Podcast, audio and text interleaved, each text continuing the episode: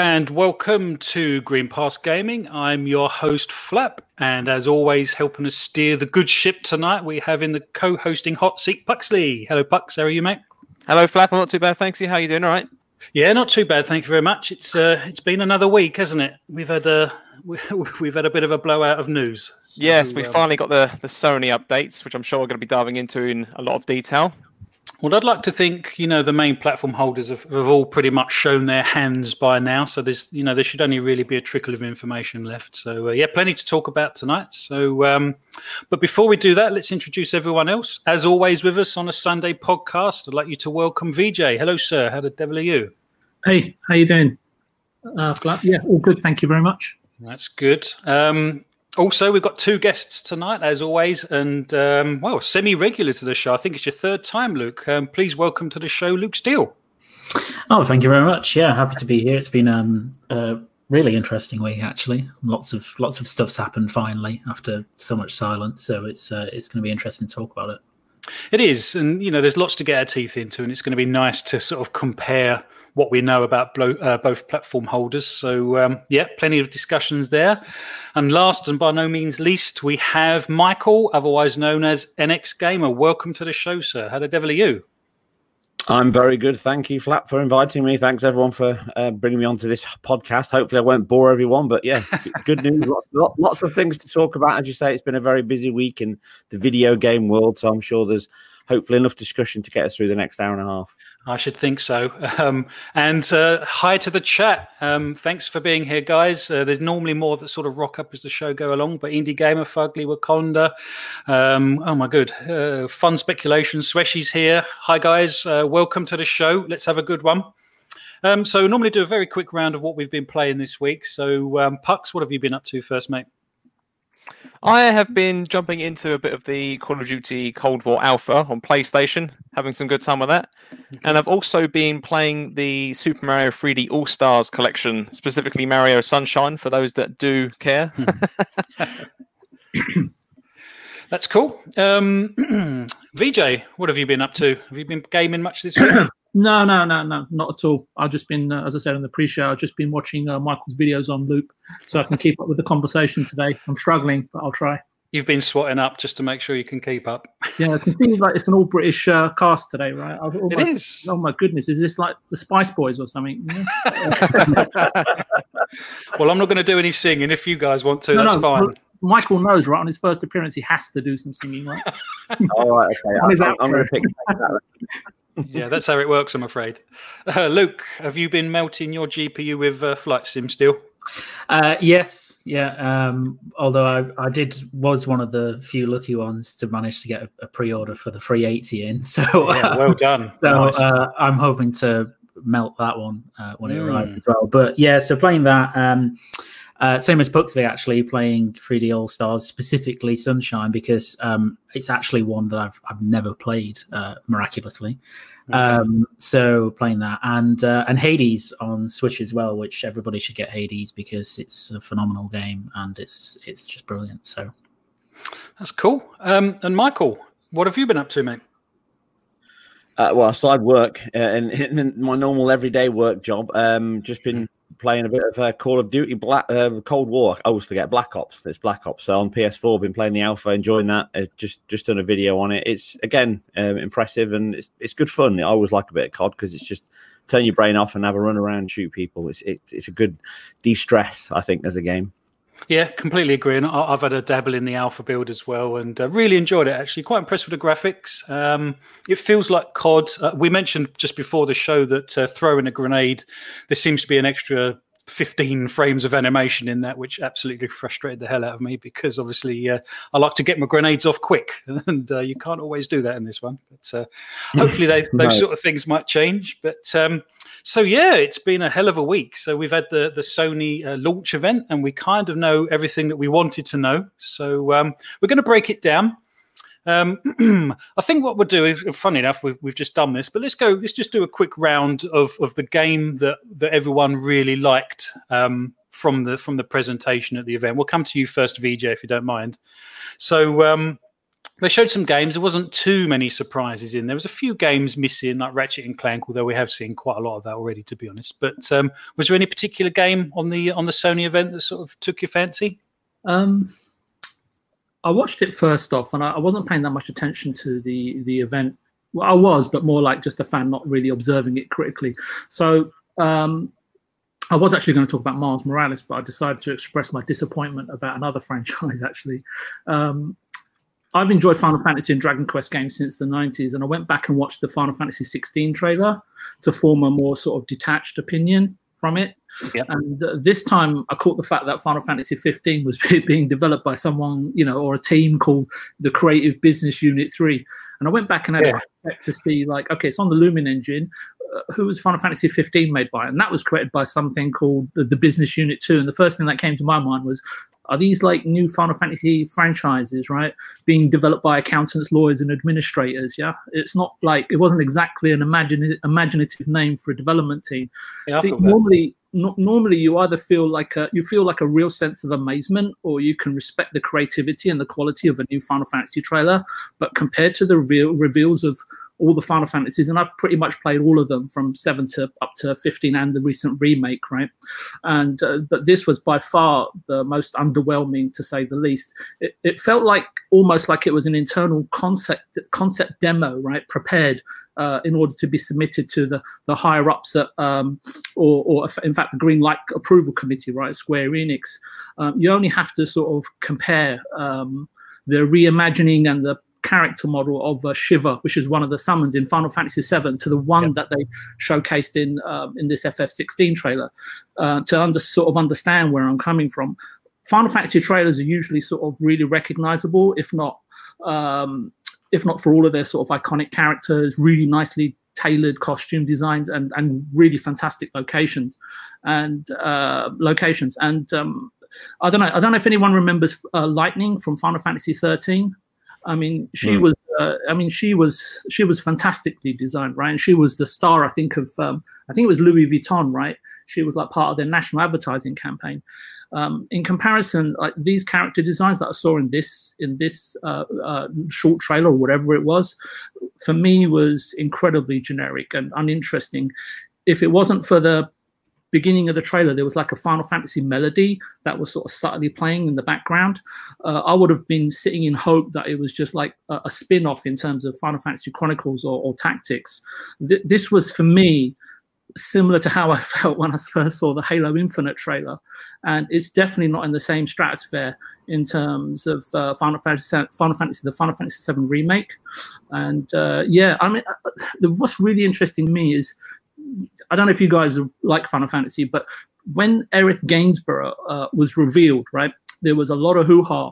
Uh, on the on Twitter and, and other play, and other media outlets where the Japanese gamers really didn't approve of her and they were really vocal about it. I would really love to know what they make of this trailer. Um, But uh, yeah, that's that's pretty much my thoughts on it. Okay, that's cool. Um, let's go to you next, then, Michael. What, what was your pick of the show? Uh, boring one, but mine was Demon Souls. Um, absolutely love Demon Souls. I think it's an amazing game on the PS3. Obviously, kicked off the whole Dark Souls franchise, but it also it's one of those games that kind of takes me back to a kid playing things on the Commodore 64 and Vic 20, even where games were really hard, but they they had that one more go kind of hook where you'd sit down till the early hours of the morning just trying to get past that one level and just Mm, trying to yeah, work yeah. out something like Big Mac where you had to like understand the where the platform was moving and jump over it. And I like Dark Souls because it, it can't Demon Souls, sorry, because it takes you down that route of, you know, you understand the, the mechanisms, the routines, the timings, and I love all that. And I think that what they've done here is very clever. That they haven't it's a very isolated, tight, you know, I hate the word statement, but corridor. It's a very tight, controlled environment. So it's a great game to enable a, a shorter development time for the team to push something out that really pushes the next gen quality. And I think the ray, the ray trace shadows, reflections, and lighting that they've put in there looks exceptional. But I think above all else, it's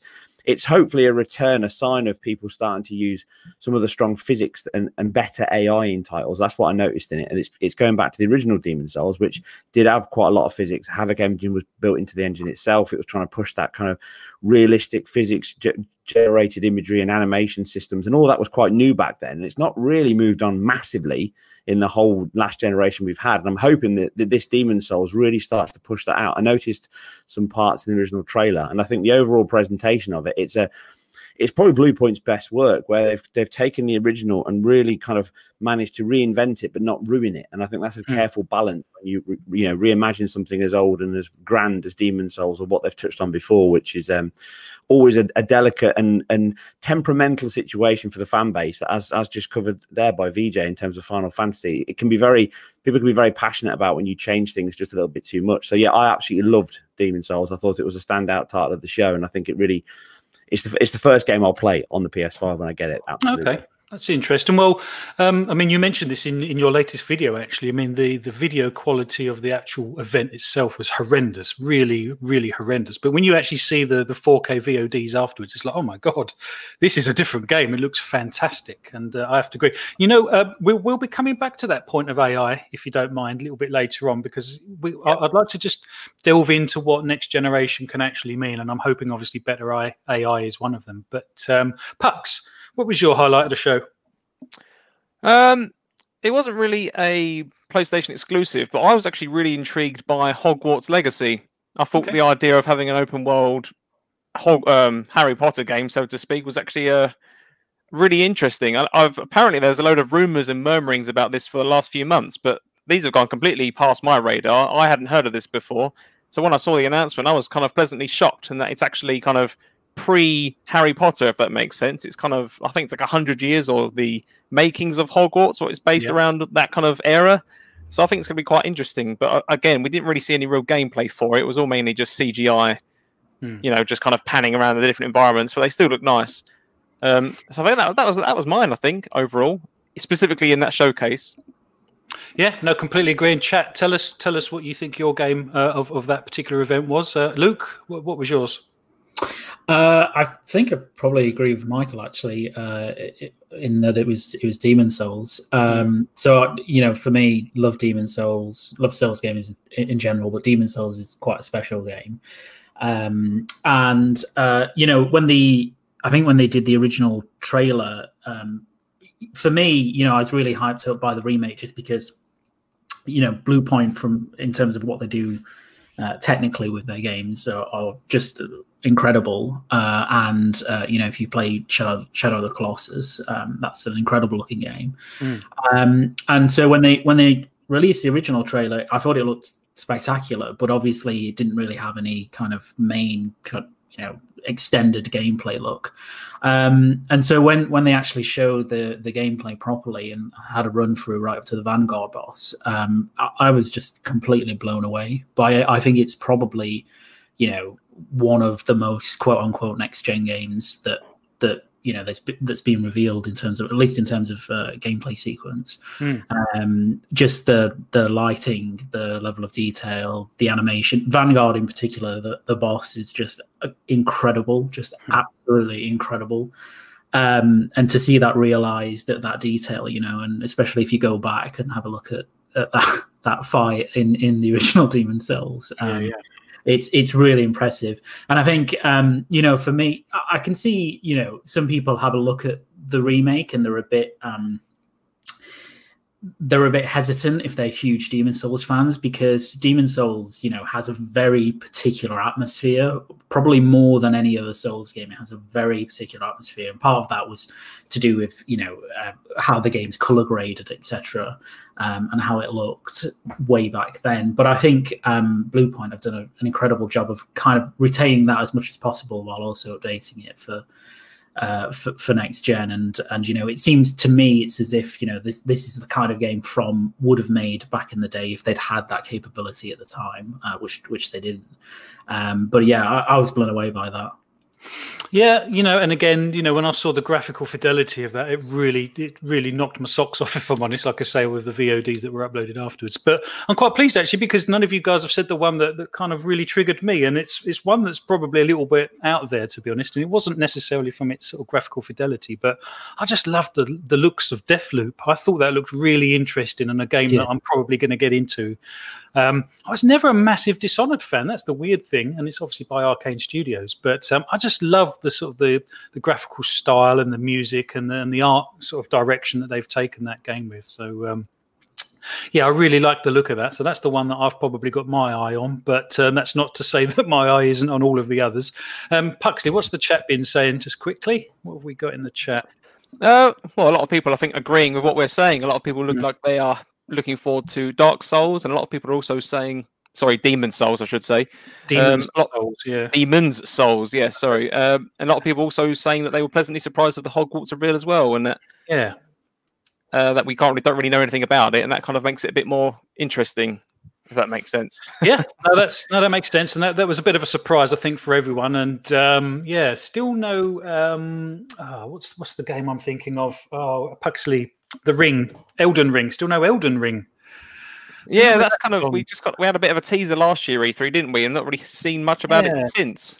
I was hoping that we might start seeing that again, but uh, okay. Well, let's get into the um, let's get into the, the real meat of this topic. Then let's let's talk about price because uh, we can't really go much further without discussing Sony's price points and how it stacks up against Microsoft and stuff. And Luke, I'll probably come to you first, mate, if you don't mind. So we we know the price of the consoles now. Um, I think uh, they are possibly a lot cheaper than some were expecting. Thankfully, um, obviously given the the specs of these things.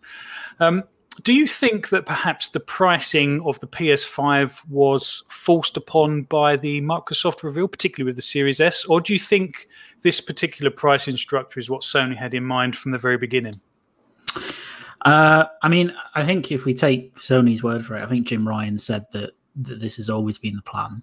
Um, I suspect they probably, uh, probably believe Jim Ryan on that basis, purely because I'm sure they they would have heard a long, long time ago that Microsoft were planning to release a you know a much a much more affordable next gen console um, and you know probably wanted to, to to get as close to that as they could with their with their one console, you know, discless version aside.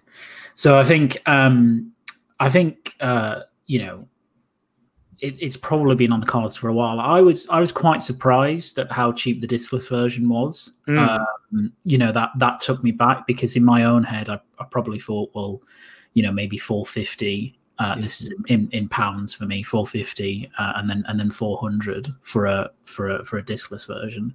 So uh, the fact that it that it came in lower than that was was really surprising. Um, especially because we know that you know that the actual the actual you know cost of including a, a 4K Blu-ray drive is is minimal. You know, it's I, I'm sure Michael probably can touch on it more, but I, I suspect it's probably in the you know I think it's I think it's been announced about twenty to thirty Yeah, dollars. ver- Yeah. very cheap. So um, uh, yeah, um, su- surprising on that basis. Not surprising uh, that they went for as low as possible.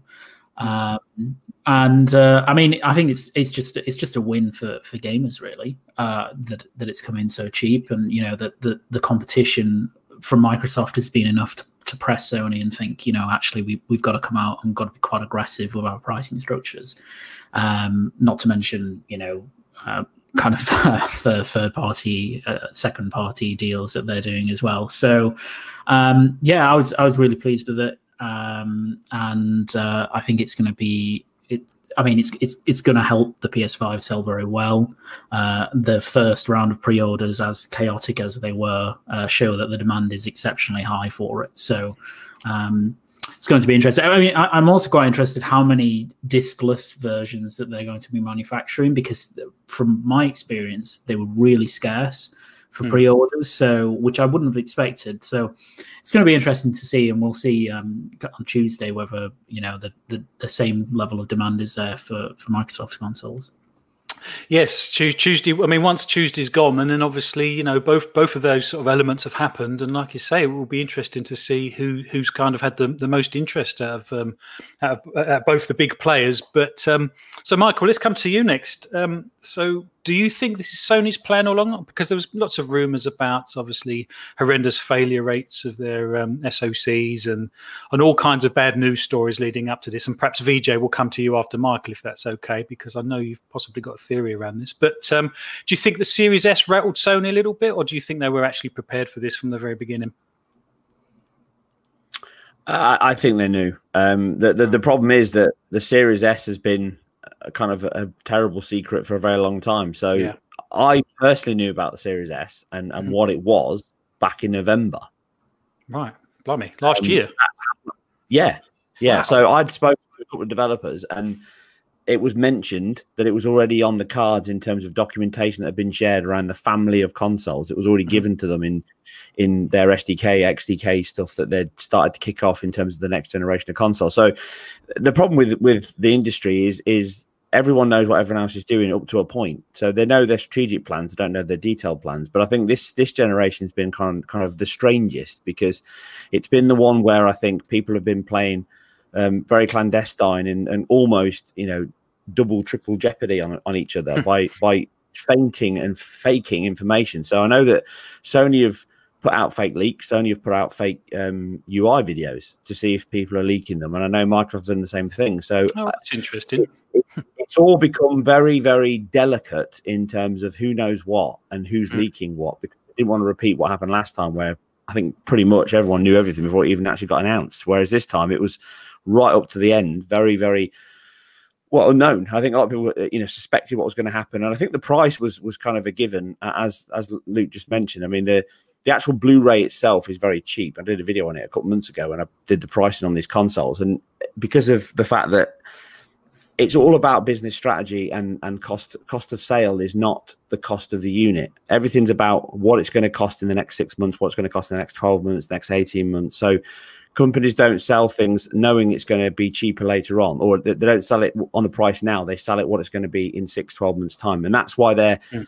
they're doing which I won't touch on, but the, the cost of games and all that is kind of understood and expected, and they're trying to, they're going to drive that revenue stream from PSN the same way as Xbox are doing with Game Pass because that's guaranteed revenue and the more people you've got on your ecosystem the more effective it is for, you, for your your cash register effectively. So i think the cost of the consoles is is the same as it's always been subsidized. I think this time people just paid more attention to it than ever before Well, I've got a question for you. You may be one of the few people that actually know the answer to this because, you know, let's face it, the, the Series S was the worst kept secret. That's fine. We all knew that. And all of the graphics, all of the design was done.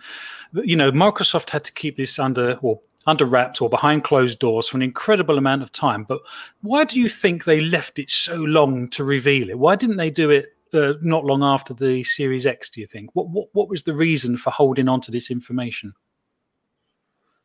I, I I don't know, but it was it was definitely tactical. So I think Mm. it was to do with the fact that they didn't know how cheap Sony would go with the digital. I think that's why. Um, and, and and and on a personal opinion, I, I was the price I did. I I kind of priced it twice. I priced it at two nine nine when I predicted the price without a did drive, and three twenty nine, three forty nine with.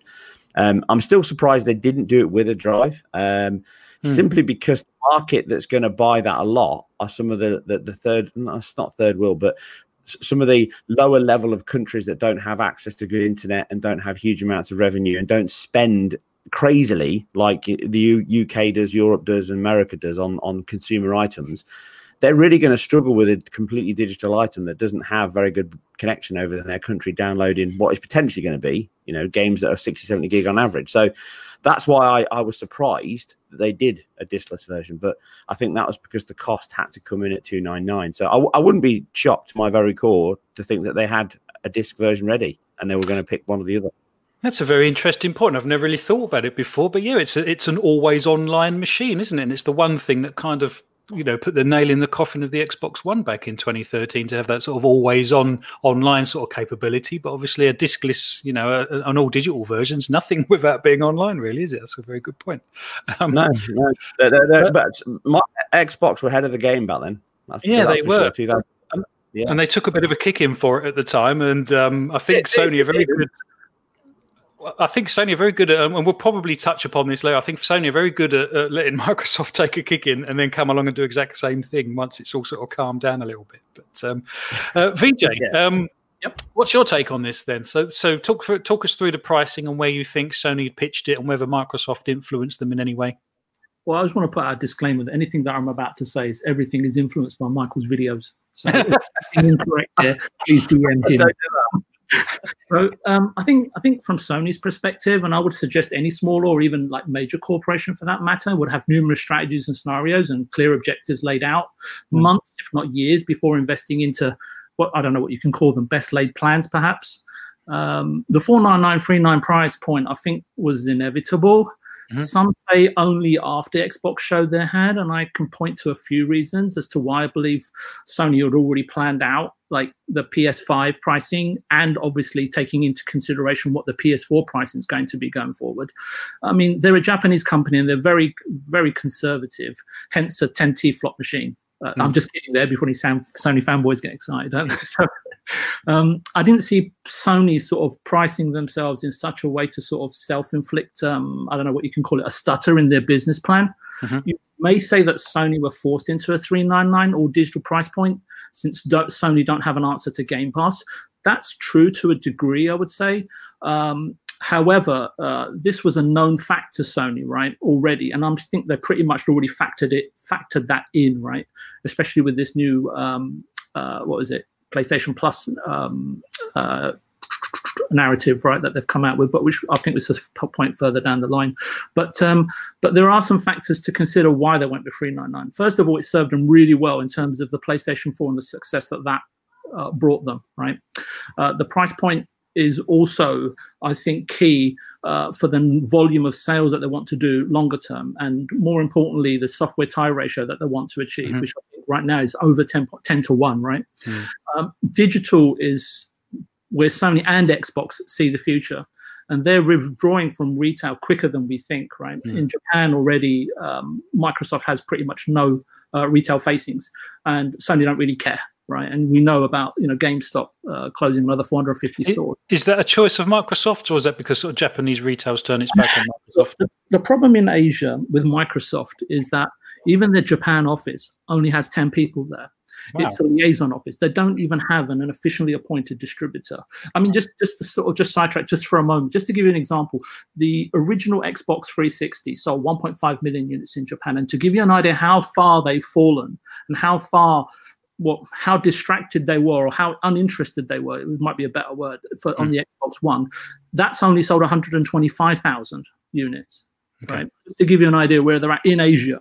So just getting back to Sony. So for me, fifty dollars was never going to be enough incentive to drop uh, a physical disk-based machine for a digital one. And um, and as Michael just alluded to, the digital machine for both Microsoft and Xbox, Xbox is uh, pretty much a virtual cash register. Mm. The economics since going into the game industry, producing a console and launching it in 2013 uh, for Xbox and Sony uh, have changed to a massive degree, um, a, a, large magnitude, right, of savings are, are, being made right now in comparison to seven years ago. So you've got reduced manufacturing costs via DADC CD, uh, Blu- which is Sony's uh, Blu-ray mm-hmm. and CD production plant, right? Which I think is in Europe. If you just take Europe, I think they're based in Austria, Spain, and I think the British British one is actually being closed down or is closed. Mm-hmm. You've got massive reductions then uh, by default in physical logistics and manpower, sales reps fees, uh, because in America the states are so big. I don't think Sony or anyone, maybe not even Activision, have their own sales rep network throughout all the U.S. states, right?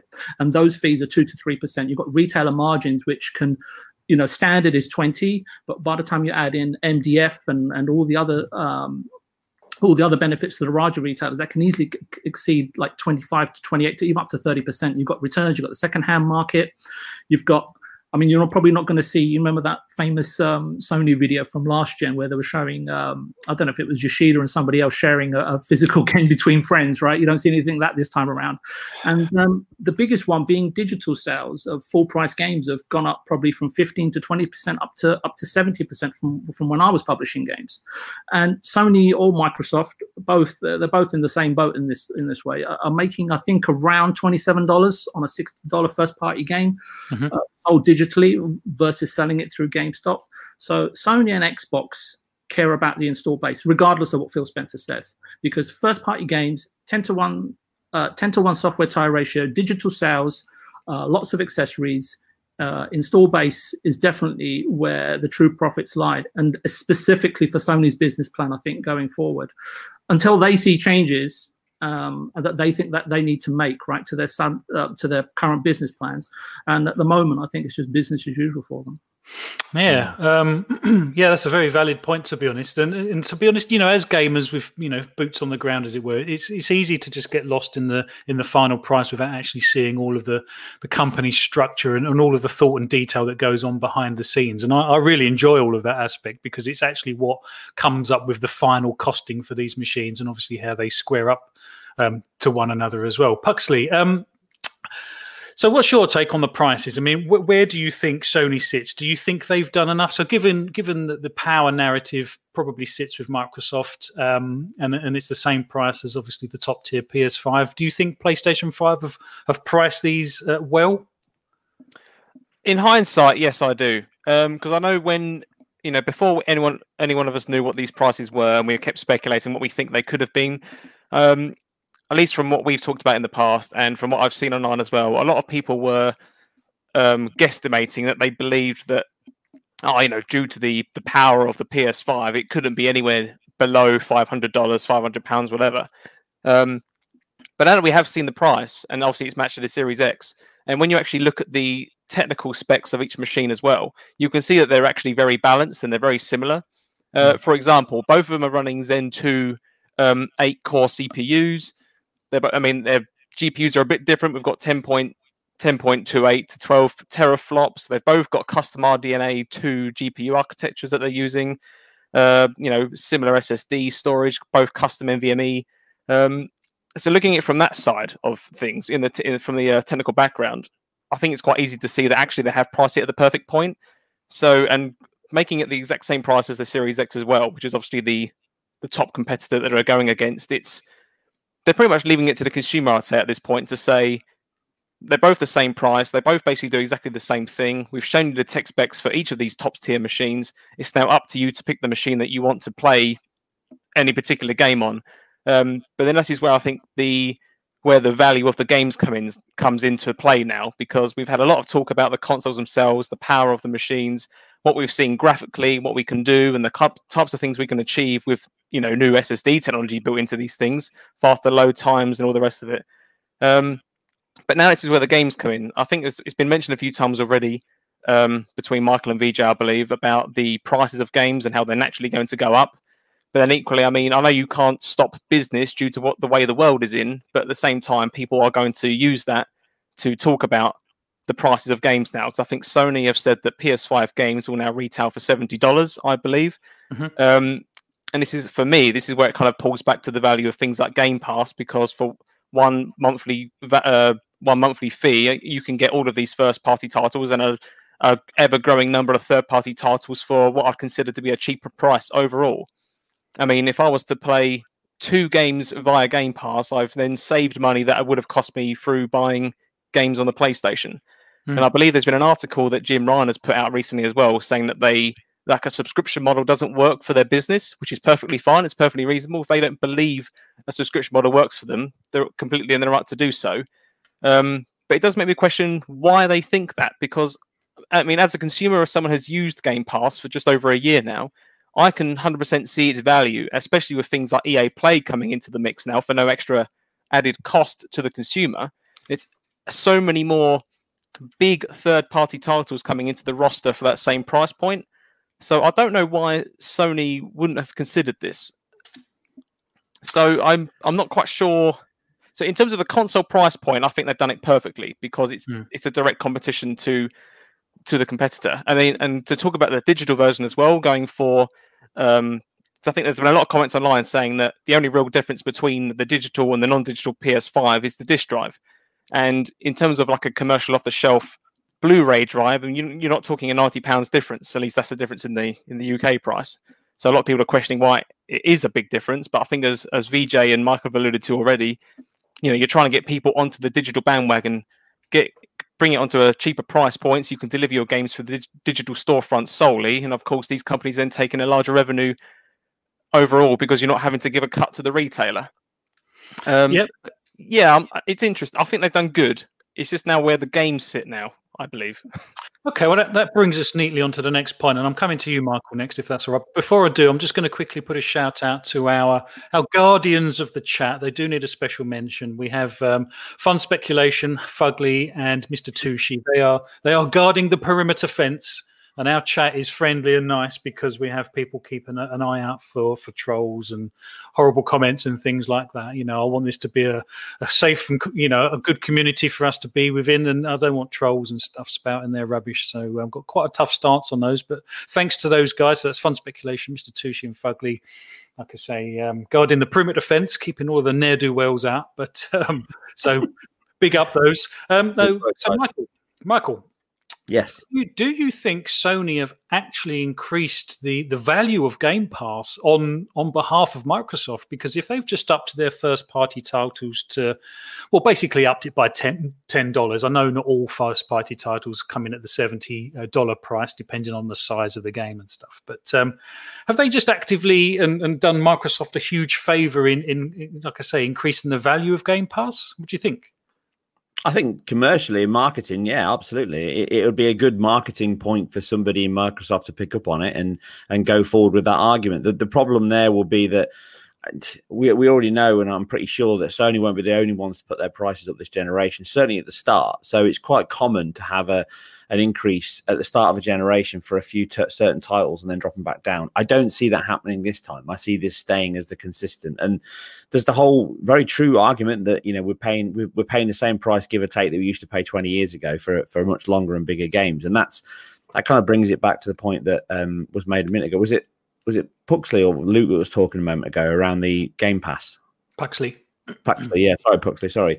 So the, I think what Jim was alluding to in his, his argument in, in terms of why Game Pass doesn't work, it's because the Game Pass subscription model is is diluted across everyone that's on the platform. So the the the mechanism they've got as a business is they they take people's games on board and then whoever downloads those games they give them a cut of that percentage so that they're getting revenue uh, the whole time it's on game pass so it's guaranteed revenue depending on how often that game is downloaded and played the problem with sony is you can't underestimate how expensive their games are. And this is not, I, am sure there'll be a lot of people complaining about me being a Sony fanboy, but it's quite clear in terms of the production values of, of the first party Sony games that they, they are not cheap. There's mm. there's no way on, on God's little earth they're cheap. And when I mean when I mean cheap, I mean even bigger games like something like Call of Duty would probably be much cheaper over two years of a generation into two years of a, of a two cycle game than one massive something like you know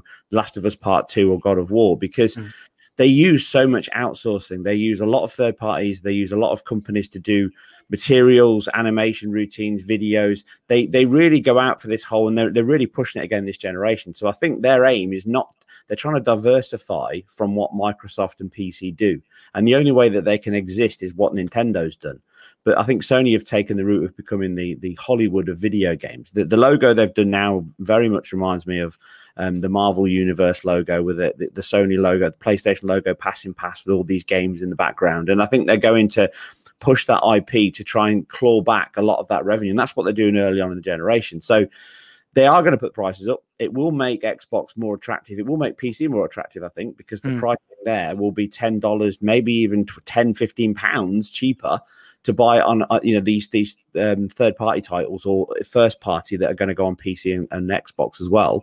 So it is it is a very tough push for Sony because they've got to really show the quality. But I think that's I think anyone can understand that they've got that history behind them. They just need to be consistent more than ever in the early couple of years of the PS5. They they can't afford to have duds if they're charging people seventy pound a game. So I wouldn't call it a dud, but I think I think Days Gone was a great game, but I don't think it hit quite the the beat that they wanted in terms of impact on the market and sales. And I think that's that's the risk they take with the amount of diversity they have in their catalog. They allow teams to make games that probably wouldn't get greenlit elsewhere with bigger companies like EA or Activision. So it's good that they still exist, but they do need to spend a lot of time in the next year or so making sure, and I'm sure they have, that they've got a portfolio that makes the PS5 almost, you know, unquestionable. You have to have it with your other console.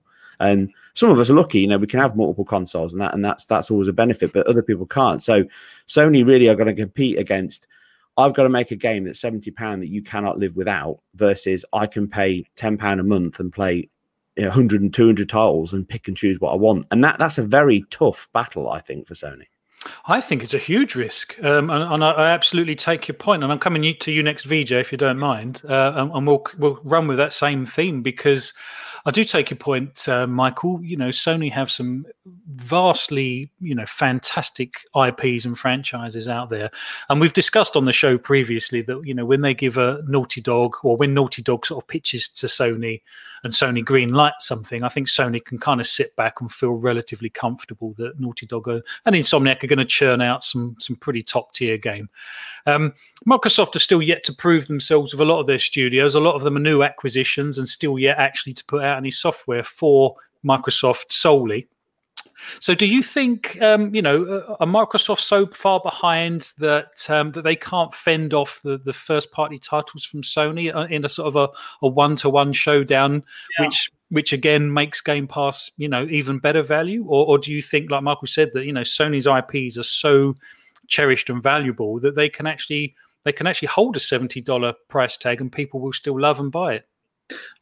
Just to answer the studio thing, this is the way I see the studios is Sony have been at this for far, far longer, right? Their studios have been together, what, 15, 20 years, and I think they're far more cohesively structured.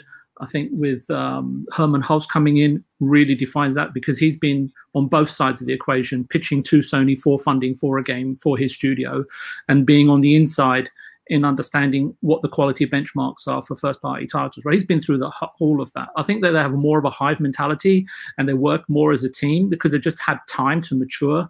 And I think where when I look at um, uh, Microsoft, it's a bit like. Um, Man City, well, I think probably Brighton, probably, um, because what they've done is that they've gone out and bought a load of studios, and any one of them is potential. Sorry, no, I could see where you were going with that one then. VJ. Yeah. Sorry, yeah. Sorry, yes, just just me, isn't it, on my own? Uh, thanks, Michael, for popping in. um, so, so what I see is that uh, with Microsoft Studios, any one of them could they sort of perform um, a moment of brilliance? Yes, they probably can, but they just haven't matured together. They're all still working in silos, and I think that's the fundamental difference at the moment, right? And if and if Game Pass was going to be all that and um, all that and a cup of tea, uh, I think that Microsoft would have gone out and bought bigger studios rather than uh, some of the ones that they have done. And it kind of shows you that they want to have a, a broader um, playground buffet of, of digital games that you can go and play. And I've no issues with that, right? Because they span across all different genres uh, for all different makeup of people. And uh, hopefully they're going to have more IPs that uh, span the globe, right? Especially given their X Cloud initiative. But uh, so I'll just part that for the moment. Just to go back to like in terms of the game prices and everything, I've got a similar to Michael, but slightly different, which I, I, think it might be a valid point. I don't know, but I'll see what happens after I say this. So besides the investment Sony, Nintendo, and Microsoft are putting into making a console, I'm sure that given the advancements in these games and the sizes of games and what we're going to see in three or four years' time. I'm sure that every studio has had to somewhat overhaul their IT infrastructures and console development uh, environments to accommodate these new systems. I don't know, but I'm just assuming the kind of stuff that uh, all, all, this little stuff that has to get done and adds up. That means more powerful PCs, larger bacon sandwiches, bigger mm-hmm. pots of tea, and a fridge and a larger fridge of uh, ice cold Kit Kats. So tearing down engines and rebuilding them uh, is a massive investment. And again, if anyone's got any issues with this, speak to Michael. Uh, this is a this is a massive investment of resources. Uh, I, I, recommend if anybody hasn't watched the Raising Kratos document documentary because I learned and acknowledged a lot from it. For, for person, I watched it a couple of times. However, none of the games that I have seen so far deserve the seventy dollar price point in my in my in my eyes. Let's just put it that way, right? Because for me, they seem to be made on a baseline PS4 engine, as, as far as I can tell, with bells and whistles added. Uh, bells and whistles, uh, whistles added. Mm-hmm. However, if Sony were going to increase the price point of their games, they needed to do it now to avoid a bigger PR storm later down the road, right? Get it out of the way, take the hit, and move forward, right? So it's not so much about the games releasing now, it's more about what's coming further down the pipeline first game first party games can cost can cost more to make. We know that right?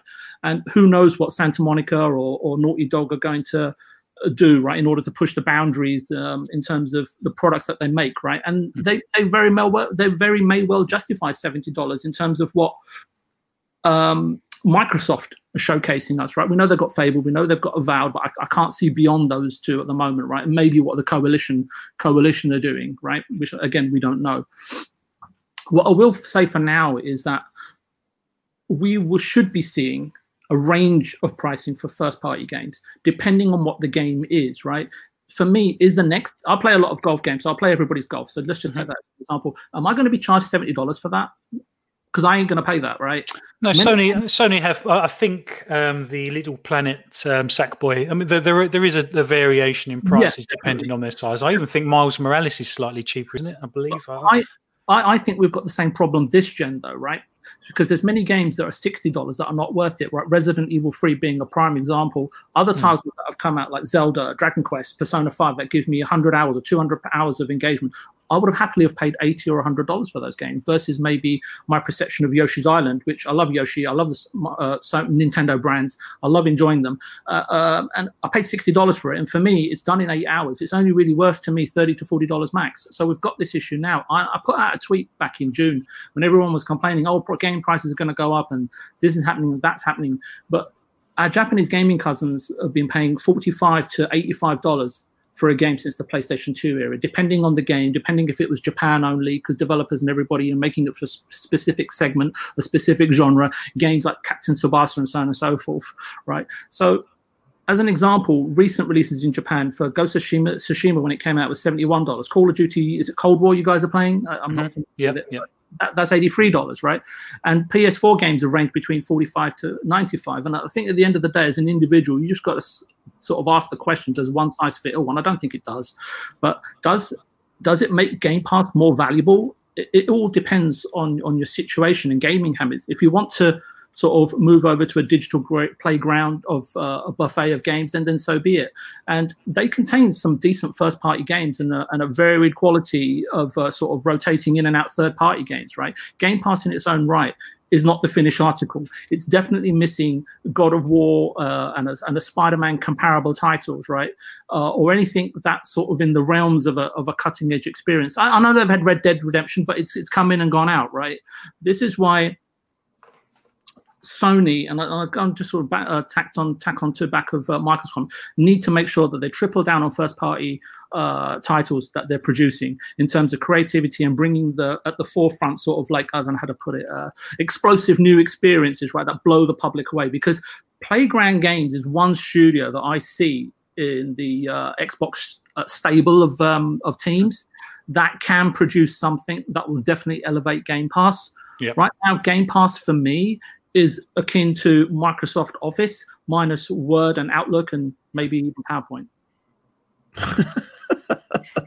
what an analogy that was! Yeah, amazing. I like it. I don't know if Playground Games would be so welcome about that, but uh, are they are they working on a Horizon title at all, or is they are, are they completely working on the new Fable title? Do we know? No, they they have two two teams. They yeah. do. So, so, there is a Horizon, um, Forza Horizon in the works then, because that's not yeah. been announced whatsoever. And do we think that's sooner than Fable? I'm guessing it is.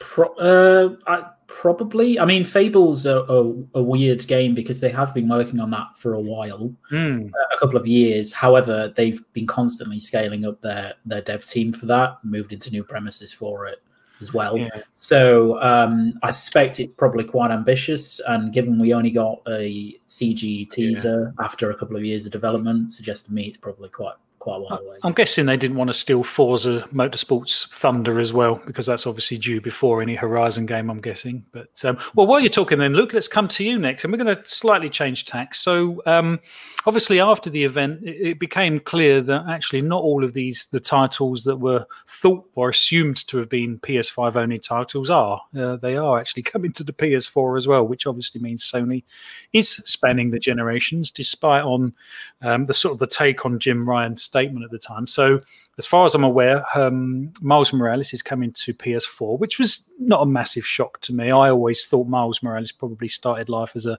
PS4 DLC, um, and then that was actually pushed out and extended to become a sort of a PS5 sort of title. Um, Sackboy's coming to PS4, but the surprise for me was um, Horizon Forbidden West, and it was probably a surprise because I, I, always thought it was a little bit further out. But you know, and it's this a sort of a Microsoft thing, isn't it? This is actually probably good news, but it's being sort of made to look like Jim Jim Ryan outright lied. And to a certain degree, um, when when you read the whole article that Jim Ryan mentioned, he was actually talking about still having to support the 110 million PS4 players out there and stuff. So I'm not sure he outright lied, but I, I would also suggest that when he said was speaking about generations, he was probably comparing that to Microsoft's stance at the time, which was obviously we support and span generations. Um, and so I think you know the, the gaming media at large and lots of fans and stuff took it that actually Sony are going to shut the door on on PS4 and, and, just concentrate on PS5, and that's the reason everyone gets to upgrade. And also in the um, Sony June event, um, Puxley and I did a live reaction video, and it was it was very black and white that this title is for PS4, this title is for PS5. There was no mention whatsoever of cross generations. So a little bit like we alluded to earlier. Do you think Sony sort of always had this in their back pocket. And, and before they had a chance to announce it, Microsoft already had and then was taking all of the flack. And Sony sort of slinked back into the sort of shadows and waited for Microsoft to take all of that particular heat before they came out with their own sort of version of it. Is that was that the plan all along? Do you think? Um, I I think so. Um, well, I, I don't know actually. Um, I think I think the thing with Sony is that, uh, at least in the original event, uh, you know, it, it's it's a PlayStation Five showcase. It's it's all about the PlayStation Five, and this was the same for this event. So um, it's you know they wanted to focus on the PS5 versions of those games. Um, there's no doubt, obviously, that Miles Morales in particular, and probably Horizon Forbidden West were all made with a PlayStation 4 in mind. I mean, Forbidden mm. West released at the beginning of near the beginning of 2017.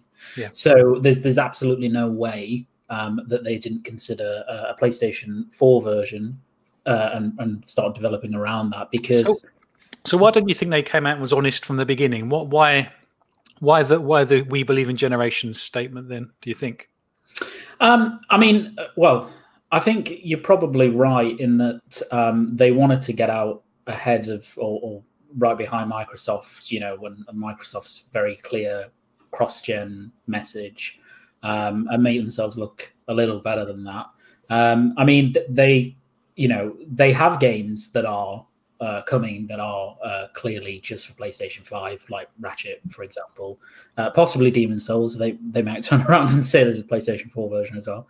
Um, but um, I, I, think it's just uh, I think it's just Sony being quite um, clever about when they want to talk about these things. And you know the nature of those announcements of horizon and spider-man as, as ps4 games in of itself was was was very kind of oh yeah you know we'll just we'll just tell you about this in a post you know rather than get right up front and, and, and talk to people about it.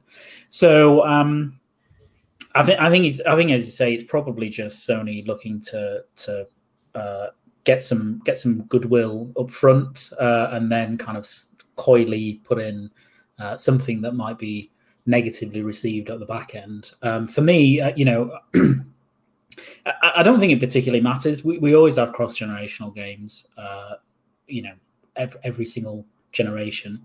Um, particularly the last the last couple, um, you know, and it it doesn't. When Miles Morales looks as good as it does, does it matter? Not really. Uh, when Horizon, you know, assuming it lives up to the the initial trailer. Does it matter? No. Um, and it's and it's always to me made more sense that Sony would would um, kind of espouse the cross generational element, you know, support of the PlayStation 4 than Microsoft because Microsoft have a much smaller install base. Mm. So so you know for for Sony it's it's going to be you know not difficult but it's it's more of a thing to leave that generation behind because they have a they have you know a, a huge install base. Um, whereas it always surprised me that Microsoft took that approach um, because you know the Xbox One generation has not been good for them. You know, apart from the back end where they've you know Game Pass etc. really good value. Um, it's not been a good one. And, and I, I, always thought they'd try and get as far away from that as possible. But on the other hand, it's very pro consumer. So, uh, and that's the direction they want to go in because, you know, that's the, the avenue that they think that they can, they can really have a lot of goodwill, get people to their platform. So um, it's, it's interesting. It is interesting. Um, Pux, is there, what's, what's going on in the, in the chat at the moment? Um, a lot of people kind of agreeing and a small bit of to and fro between uh, the Sony narrative at the moment between the PS4 support. Uh, I've seen a comment here from uh, Dragon Wolf. Thanks for tuning yep. in, saying uh, saying that uh, I think your initial comments for that. He says, uh, "I think you're being generous." Um, as they defo deceived the fans, even stealth dropped the info after the event. Yeah, that's a very good point, actually. It, yeah, that, okay, I'll take your point on that one, um, Dragon Wolf, because it wasn't perhaps it's not so much the actual information itself; it's probably how they sort of stealth dropped it after the event. And I'm, I'm guessing they were never. So this is the weird thing. To me, this should be kind of a good news story. And I know Microsoft find themselves in this situation. You know, sort of good news stories kind of turned on its head and stuff. But this should be a good news story because, like I say, at, the, at this moment in time, there's 110 million PS4 owners out there, and there's absolutely zero PS5 owners out there. So there should be 110 sort of uh, million happy happy-ish sort of people. I know people want the generations to move forward, and perhaps perhaps I'll come to you next, uh, Michael, if that's all right. Um, uh, before, kind of... before, sorry, before you do move on, just to quickly add on to those comments as well, if you don't mind. Go on. Um, because Dragon Wolf did actually agree with another comment, which kind of I think cements the back and forth between I think we all kind of agree and disagree of both sides, which I think makes this makes it interesting to discuss. So a comment here from Fastback OG NLG podcast. Thanks again for tuning in. So mm. they say just makes sense financially to support PS4 with many mm. millions more than those who will have a PS5 at launch. Production issues also played a part thanks to 2020, which is also very true. It's the other side of the coin, right? So yeah, yes, we're, we're not completely crossing that cross generational gap, but at the same time to support the PS4 does mean more revenue and money for Sony. So it does kind of make sense, but equally, I can see why people might be a bit miffed that they have quote unquote gone back on their word. Okay, well, to, to round this first this first topic off, then let's come to you, then, Michael. I mean, what's your take on this? I mean, I guess in my heart of hearts, I always kind of knew they were going to have to support the PS4 um, they could they could never really just shut the door and turn their back on them. I don't think that was ever likely to happen. I just don't understand the sort of the messaging out of the event. Even even when we come down to the pre-order sort of debacle, it was all a little bit sort of. It seemed didn't seem very well organised or ordered. It all seemed to just sort of blurt out at the end, didn't it? What, what's your take on it? Well, I mean, in, in terms of the um, cross-gen titles, it was kind of it was always known. I mean, I, I think I on the original reveal, I said that I'll be surprised if Horizon is not on PS4, and that was months ago. Because, as you've just both said quite rightly, you can't ignore 110 million people, and you're not going to, and that's going to grow. That's the other thing that the PS4 will grow. It, it will probably reach 150, 120 million people. So there is going to be games on that console for the next year to two years. I, I believe. I know. I think Jim Ryan said the next four years. Uh, I, I, think he's being very generous in that to keep sales going. But certainly in certain countries it will be. But that all makes sense, and I think that getting angry about having cross generation titles just misses the point because I mean the PS4 that had what seven launch titles, um, of which only three were exclusive. The rest of them were cross generation. Hmm. So there was Killzone, um, what was it? Killzone, Resogun, and Knack, and everyone knows that Knack was the game of the generation. So um, it, that's that's kind of a given that we've now got the same situation again, where you've got Demon's Souls uh, is the Little Big Planet one? Is that is that cross generation? That's exclusive, isn't it? Or is yes. that no, no, it's cross generation. Yeah, Sackboy, yeah, big, yeah, yeah, Sackboy. Um, there's that that crash. Yeah, well, uh, uh, as far as I'm aware, it's uh, Horizon Forbidden West, Miles Morales, Sackboy. Is there any others? Perhaps the chat can tell us. No, I think I think it's just those three that yeah, that, confirmed yeah. so far. Yeah, mm. yeah. So it's it's almost the same situation as the PS4. I, I mm. think what what the biggest problem nowadays, I think, is, is a lot of companies are falling into the social media bubble, as I call it, in the sense of they feel as if you have to get one up. And, and I think if you go back to the management structure in terms of companies, it was a very different time in 2013. But they did the same thing. You just alluded to it now with the, the conversation about when Microsoft did the no use games, Sony jumped on board with this. Here's how you play used games on the PS4. It was funny, it was witty, it was right at the time. But they're in the situation now where Microsoft should have done a similar thing. Um, and, and done generational gag, and and that's Yeah, where you know what? I'm pleased you said that. I was thinking that because Microsoft could do a, a 30 second video saying this is how you play backwards compatible games, and they stick an OG disc um, in a in a you know Xbox Series X, and it works. And like you say, that's that's the sort of shot back, isn't it? Yeah, and, and I think that's that's if that's the marketing game, and it's if it's friendly and it's jivey. I mean, we're all old enough to remember the old Sega days, and then Sega Mm. and Nintendo went hell for leather, and Sega were well known for their kind of aggressive marketing in terms of what they used to do all the time. So it's, I mean, I did, didn't Sega put an advert in front of the Sony offices in London when they launched the Dreamcast? I'm sure they did. So it, it, it's it's a very it's a more civilized environment now for advertising, but. I don't think anyone picks up on the fact that they could they could market themselves better. And I think Sony, bringing it back to them, my point was Sony were almost afraid to kind of revert on what they'd said. They saw Sony, uh, Microsoft has gone back. Everyone comes with us. The generations don't matter anymore. We're just going to keep making Xbox One games, and everyone knows that's not realistic. Microsoft knows that's not realistic. That's just a marketing slogan. But I think what Sony should have done is just let them have that moment. Instead, they came back with a generation comment. And I think somebody somewhere would have gone, "Uh, maybe we shouldn't have said that because we've got to tell you about these PS4 games that are coming as well. And they almost got afraid. It- they're a victim of their own comment there. They've kind of said it first and then gone, oh, actually, we've got to come out and say it. And I think the worst thing you can do with bad news is do what they did, which is not say it. And I think just on another subject, the whole pre-order thing was another bit of a disaster. They shouldn't have done it the way they did it. Now they might have had a reason uh, to stop bots to give people the time to jump on the, the sites and, and snatch all the PS5s and scalp them because the, the PS5 and the X Series X would be the big ticket scalping items, much more than the 3080 was. Although that didn't really exist, and I, I've got a story to tell on that that's frustrated the hell out of me. But Okay. um, it, it's it's funny that they didn't kind of give people a heads up when they told them they were going to give them a heads up. And I think what we've seen this year is is every company has dropped the ball in marketing over and over again. And I really don't know why. I can only say that bringing it back to something that Vijay said earlier. Sony studios are very good at working collectively as, as a unit. And I've said this before, they share resources, skills, technology, everything. That, that's how they make the games they make.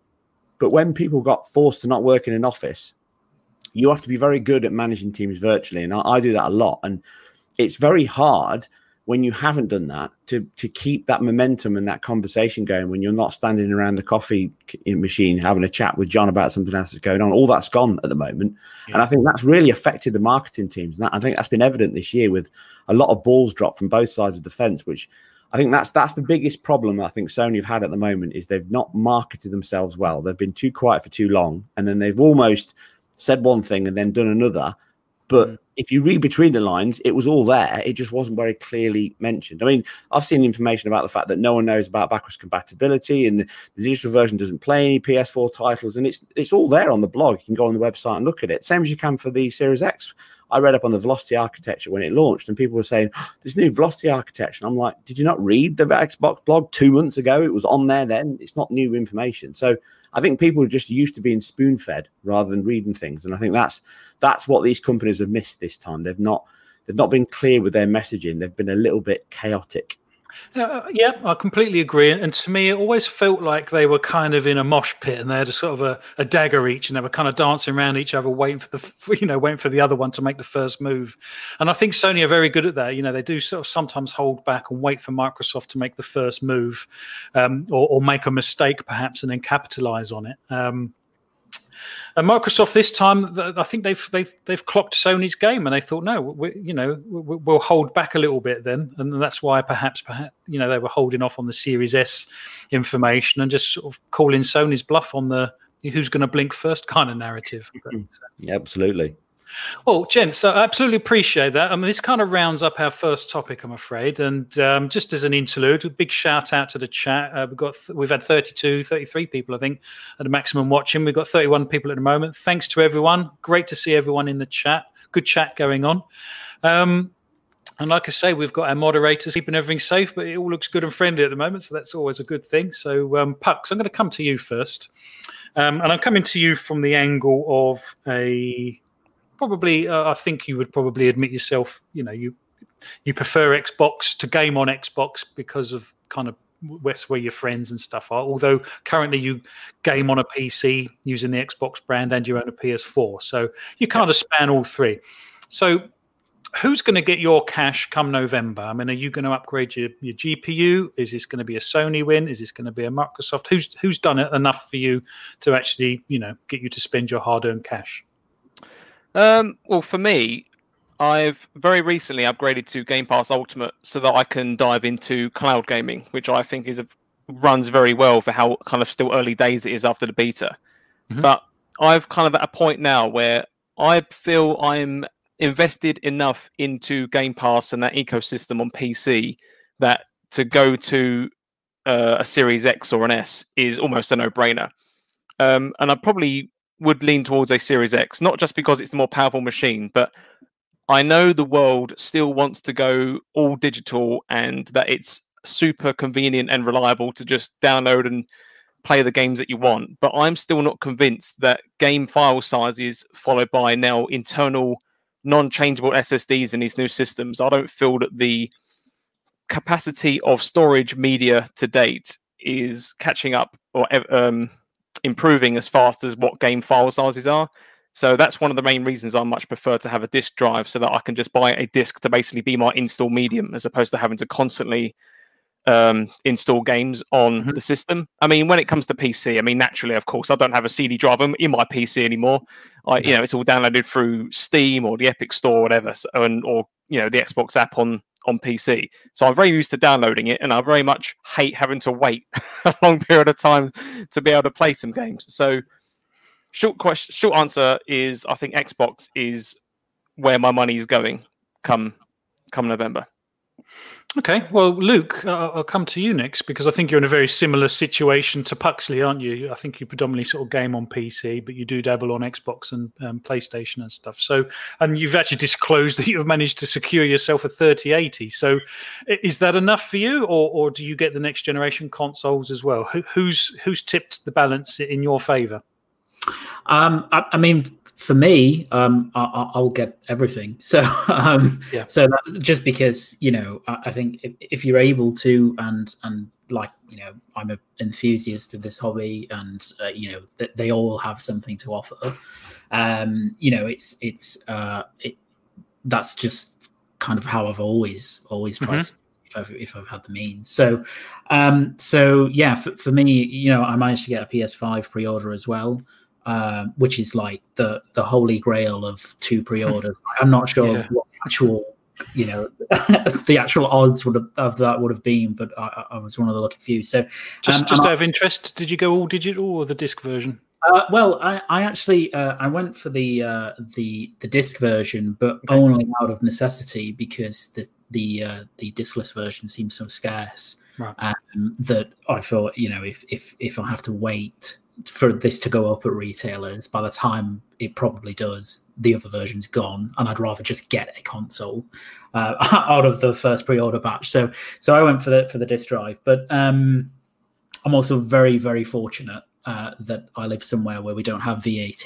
So when I get mm-hmm. stuff imported, that's that's taken off. So um, so I got the disc version for about the same price as a, as a discless one. But anyway, um, so um, you know, I, will be getting all of them, uh, and and I'm excited by by all of them. I mean, I, I think if you were asking, you, you were going to ask me today which one, you know, when when you get it fired up, um, out of all three, will you, will you kind of be the most excited about? Right now, it's PlayStation Five, just be, just because, you know, just because um, I, I love Demon's Souls. I love mm-hmm. Spider-Man, and and they're coming right at launch, right? So for me, that's that's where it is. Um, although I will be excited to to to try the Series X as well because I think it's a, an exceptional piece of hardware. Um, but uh, you know, I think they've all they've all done good good things uh, to try and get people's money, and I think um, and this kind of circles back to the to the earlier discussion as well. But when when people were talking about you know value and Game Pass etc., I think it's important and, and this applies for something like a, a new gpu etc which is obviously a lot of money compared to for a component compared to a single console. But but value is is is entirely you know perceived value to a consumer right? So um what is what is value to me uh, may not be value to someone else. Um and i think the con the, both consoles and the new GPUs from Nvidia and probably Big Navi when it's finally revealed by by AMD, mm-hmm they'll all hold some value with someone. It just depends on on your needs. Um, and I think they've all done a good job of of showing, you know, even even Sony, uh, even with their game prices, right? Um, because the value of Demon's Souls to me uh, for seventy pounds is is f- far greater than many Game Pass titles. So. Okay. So it's good value for me. It's better value for me to be invested in that because I'll get more out of it rather than having a, although I do have a Game Pass subscription. I think it's great. Um, so you know, I, I, think they've all done good stuff, and I, it's going to be interesting to see um, to see kind of what people plump for, particularly in the console space. You know, what, what kind of sales um, Microsoft and Sony achieve in the first six mm. months. Well, I'm coming to you next, VJ. Um, and I'm pleased you brought up value, Luke, and I'll, we'll obviously come to you afterwards, Michael. But I'm guessing that you probably get all of them because that's kind of what you do on your channel anyway. But we'll, we'll cover that perhaps when we come to you. Um, VJ, um, Luke's mentioned a good point. You know, for him, it's not really about a power narrative at all. It is purely about the game. So the fact that the Xbox is, is 12 teraflops and the PS5 isn't doesn't really come into his decision about which one he's excited for. It comes down to the software. So I've got kind of two questions for you. Um, which which of the companies have probably done enough to sway you in, into sort of making sure you absolutely get a, a day one purchase? And secondly, two point question. Um, talking of value, do you think it is a higher value proposition for for Xbox gamers to move over to PlayStation, or for PlayStation guys to move over to Xbox, assuming that they were going to move from one to the other? Because I'm I'm thinking, you know, and I take um, Michael's point that you know the games even at 70 bucks is you know the, the value of those is, is so high because they are such a an intrinsic part of PlayStation that they're actually worth it. But you know, is there going to be many Sony guys over there thinking actually the value proposition of, of Xbox is, is is just too tempting to ignore this time round? Um, there's quite a few questions there, and yeah, got... sorry, pick pick at them as you will. yeah, my brain's split into 16, and they're all talking at once mm-hmm. now trying to get them all to shut up so I can just focus on one answer. Um, Which one are you going to get first? Which one's swayed um, you enough? See, I, I have to agree with Luke on one fundamental point. Tech is fundamentally a distraction. It's all about how games engage you and the community around you, right? And I think that's the fun. It's, it's humanity that's important here, not not technology, right? And how we incorporate that into our daily lives, right? To, to come mm. together. So anyway, I'll put that put that stuff aside. Um, Microsoft um, is basically the way I see it is gambling on a cheaper machine in the Series S. Plus, I don't know if you buy it. Obviously, if you buy it through the All Access program, you're going to get 24 months of um, of uh, uh, is it Game Pass Ultimate, right? But if you're going to buy it off the shelf at 299, you're going to get I don't know what they're bundling it with or if at all, but let's assume it's three months of Game Pass, whatever they end up packing in. And basically, for me, that's the that that 299 price point uh, is a way to hook you in and mm. hope that's enough for your generational loyalty, right? And Sony have the initiative of offering classic games like the PS1, PS2, PS3, if it's not back compatible, uh, via free la- via free or very cheap uh, download, and then go to the classic marketing technique of future promise, right, which they're known for. And this is why I think like games like Ghost of Tsushima, Last of Us, Final Fantasy VII Remake, Persona 5 Royal, you know, all games that I've played and I enjoy it and I like those genres. So for me personally, it's, I, I understand it's completely subjective, but for me, it's been it's been a godsend. And the reason I'm saying that because those are so important at the end of a generation. Sony can can point to and consistently point to and over decades increase quality over lifespan, right? And mm-hmm. Xbox don't really improve as much over time. That that's I think the fundamental thing that's sitting in everybody's subconsciousness, but they can't quite grasp it all. Or and then you get all this fanboy nonsense on Twitter, which I know Michael loves. Um, given only PlayStation 4 games uh, are compatible with the PlayStation 5 and uh, the aforementioned uh, offering uh, older generation games much cheaper. Um, so Sony, what they've done is obviously countered Game Pass um, in terms of um, instead of just offering PS2, PS3 games at 199 or 299 each, which I would have done, and, or make them all free via PlayStation Now. And remember, PlayStation Now only has like what two million subscribers, so they could have easily packed in PlayStation, and they may still do. I don't, I don't know what their plans are, right, by territory, and pack that in as well. However, mm. they've made some of the most popular uh, PlayStation 4 games available via relatively cheap subscription service, which is PlayStation Plus. I pay $2.50 a month. I know everyone's going to say it's $60, it's £60, it's $5 a month, but it's always consistently on sale at 50% off every June, right? Okay. Plus, you receive two really decent games, really decent games every month um, as long as you stay subscribed, obviously. And I don't find that with uh, Game Pass Ultimate. I think the games that they offer on a monthly basis are, for me, ah, okay, whatever, right? Uh, it's not quite Game Pass, but I find it to be incredible value for me. Um, and uh, the, the point that you, you're making about transitioning and, and people sort of switching sh- uh, machines and stuff like that, for me, that is a, an exceptional transitional tool as well. It's an excellent point uh, that you've made. But um, you could counter all of that, right? Saying that, well, hang on a minute, most PlayStation 4 gamers have already bought those. So what's the real value in it, really? Mm. Because everybody owns those games, right? Yeah. Or you can go and buy them secondhand. So an Xbox owners that uh, um, that haven't already got a PlayStation 5, if they decide to go the other way, can all of a sudden access all of these games for a relatively relatively small monthly fee off the bat and then the argument becomes on the Xbox guys say, hey, look, we can play God of War, all these other games that we mm. can't have on, on, on Xbox. Is it worth jumping ship to the other side, right? Another for me is branding.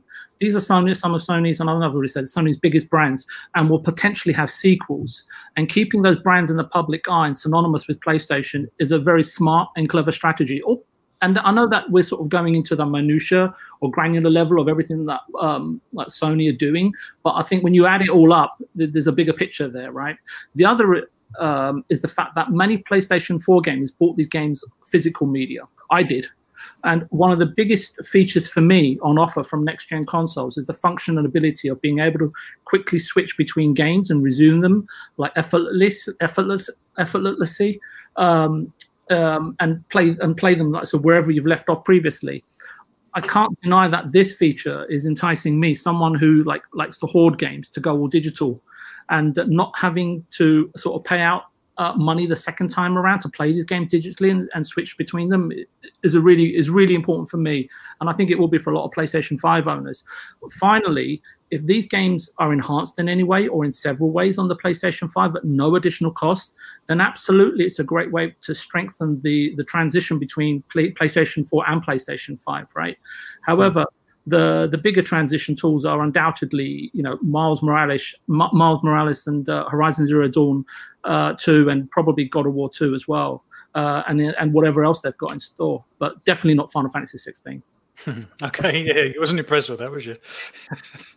um, look look, look great.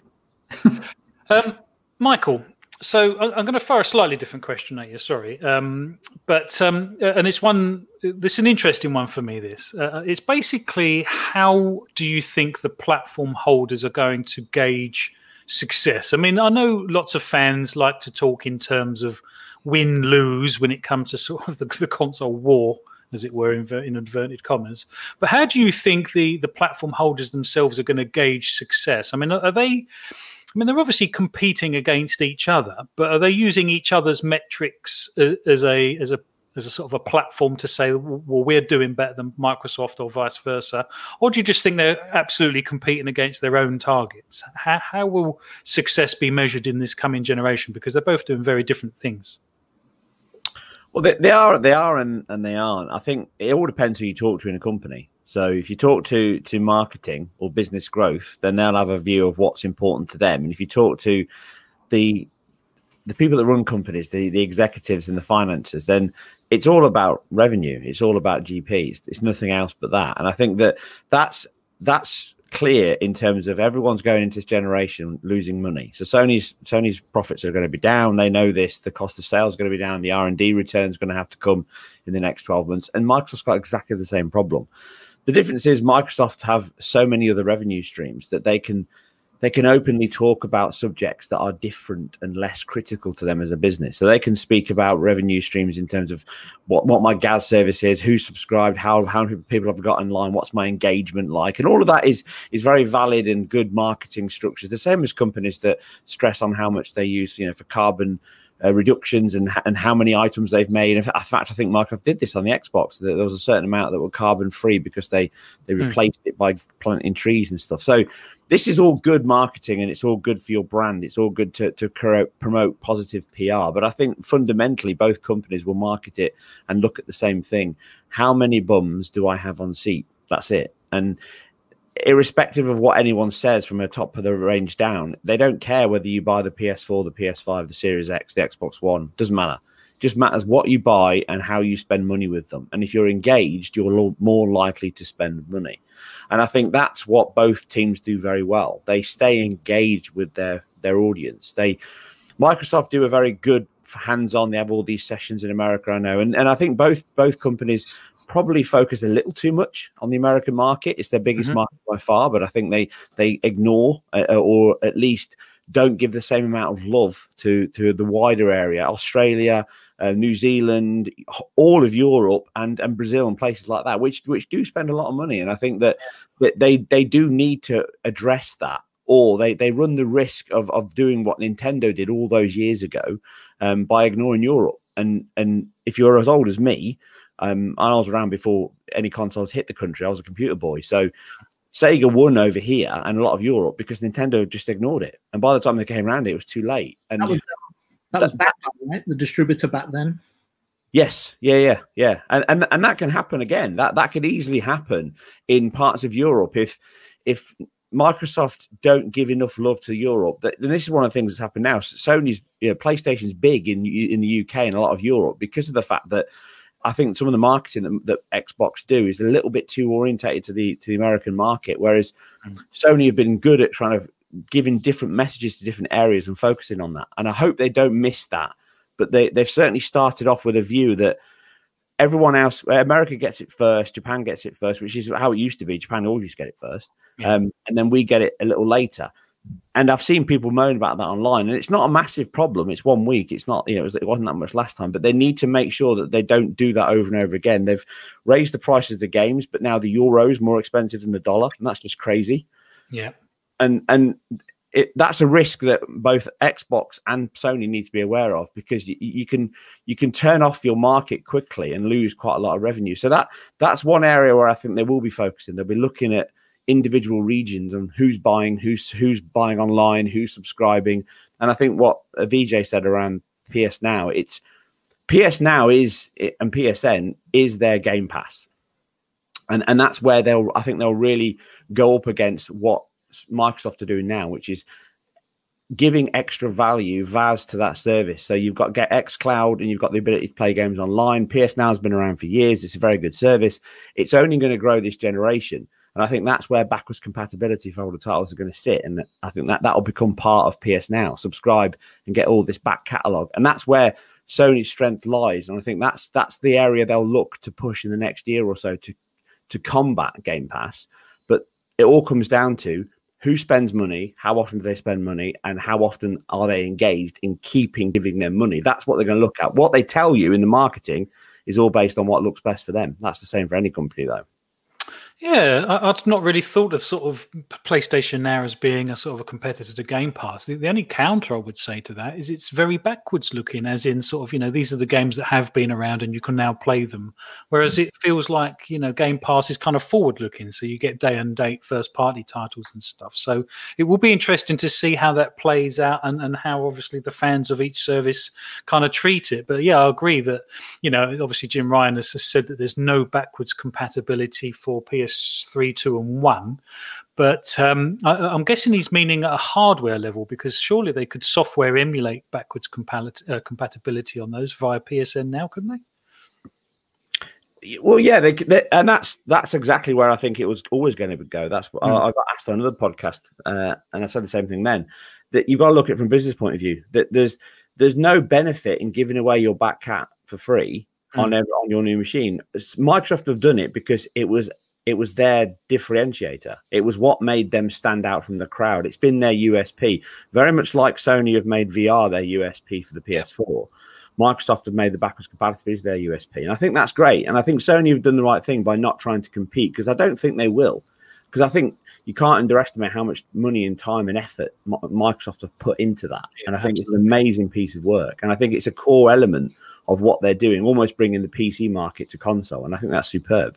Yeah. And I think Sony knew that, and they knew it would be a losing battle, so they've not done it. And they've what they've done is they've just stepped away from it completely, uh, concentrating on giving backwards compatibility to PS4, which you've probably got to thank. That that's one thing I will say that Microsoft have influenced Sony on, which is I don't think the PS4 being as back compat and boosted as it as it will be on the PS5 to PS4 would happen if Microsoft wasn't around. But that's why we all need competition. That that's why if you, even if you like Xbox and if you like Sony, you need both. Because if you have one company dominating Nvidia, then you end up with you know bad quality or just bad service. Not not not anti-consumer because people say that a lot and it's it's not correct. Charging people an extortionate amount of money isn't anti-consumer it's business. It's whether or not you choose to pay it or they lie to you what they're giving you. That that's what's anti-consumer. But that's why I like competition because if you don't have it, you get complacency, and that's what happens all the time. And Sony did it, Microsoft have done it, every company does it. So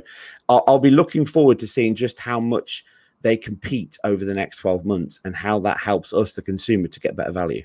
Yeah, I completely agree. And you know, P- PC gaming and console gaming's probably never been so close in terms of sort of sheer specs and stuff. And obviously, with uh, Nvidia uh, releasing the you know the 3000 series RTX cards, and, and obviously um, Big Navi coming along, and uh, and obviously. Uh, uh Series X and PlayStation 5, RDNA 2. It's all it's all quite close this time around, isn't it? I don't think it's ever been quite so close in the past before, not from my memory anyway. Um, Pux, what's going on in the chat? There's been quite a lot in the chat. I'm conscious we've missed quite a lot of what's been said in the chat. Yeah, I've been kind of darting between listening in and, and reading as well. I think it's a lot of people that are effectively agreeing with what's been saying, if I'm perfectly honest, from what mm. I hmm. could pick up. You don't um, have to agree. You can disagree with us, guys. absolutely. Yeah, that's the, that's the heart of all conversation. Yeah. Exactly. Um, but as you guys were talking, I did actually think of a question of my own. I think it might be interesting. So, because I think uh, Michael, did you also say that you, if you had to pick one, was your favorite a PS5? If I had to pick, if I had to pick one at the moment, yeah, it'd be a PS5 because it's. Uh, I can already play everything that Xbox is going to give me on the on the series on the Xbox One X. So it, it's it's getting something I can't get. That that's why I would buy a PS5. I I love their content. I love their games. That's the one I would pick. But I won't pick one. I'm buying everything. So that's just. so I, yeah, sorry. Yeah, go on. So a question I did have then, mainly mainly for the three of you, and even yourself, Lad, but going towards a PS5 because we know that no matter if you get no matter whether you get the digital or the disc based version, you're getting the exact same console. And in theory, that console should last you until the end of the current or the next generation's lifespan, give it five to seven years, right? Whereas on the Xbox side, of course, we've got a Series X, which is more powerful than the Series S. And we're currently told that the Series S will not impede on the future development of titles on what will become the current generation do you guys agree with that? Or do you think you know is your reasoning for the ps5 not just for the games but have you also considered or maybe or mainly uh, thought about whether you think that actually because i've only got one box to worry about you can guarantee that your games will be the same quality no matter what.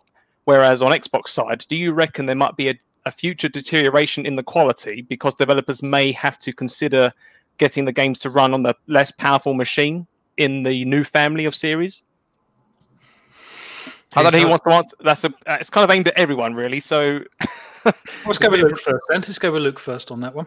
Um, I mean, I think there's there's some argument to be had that you know if if you buy a PlayStation, let's just talk about purely first party games. If you buy a PlayStation 5, you know that those developers are only developing for one baseline spec, and that's PlayStation 5.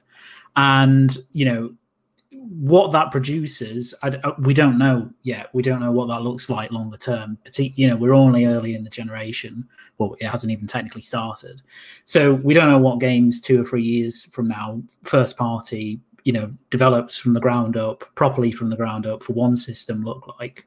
Um, so, so you could have that argument, I suppose. Um, that if you're investing in a PS5, you don't have to worry about well you know, will the Series S hold an Xbox Series X back in terms of you know game design or, or something like that uh, and uh, again i don't know i don't think anyone knows the answer to that it's probably no is the answer but but we'll just have to wait and see but i mean for me you know it doesn't it, it depends. It, depends on really the question. Depend uh, is kind of predicated on the assumption that the person is only going to buy one of, of mm. those. Yeah because if you're buying them all you don't or buying a couple you don't worry about that. I mean it's just not you wouldn't worry about it at all because even if you know the series s holds back the xbox series x from doing stuff you know in a couple of years from now well if you have a pc that's more capable than than either of those things, you don't worry about it because they're all coming to that. You say that though, Luke, and, and you are right. Obviously, if you're buying them all, then then it kind of, is kind of a moot point. But I like to hear your reasoning behind the one that you do pick, if you see what I mean. And, and from from what I've heard, you know, everyone seems to be leaning towards PS5 before, because they they think, well, I'm, I'm not saying that it's not true, but because it's going to come with games that you can't get on a PS4, and that and that's an interesting topic because obviously, you know, Xbox Series X has games like that, not necessarily first party ones, but he obviously has the, the medium. And I've got to be honest, off the top of my head, I can't think of another that is Xbox Series X only. Perhaps the chat can help me out on there. And perhaps the medium isn't a big enough draw for people to think, um, you know,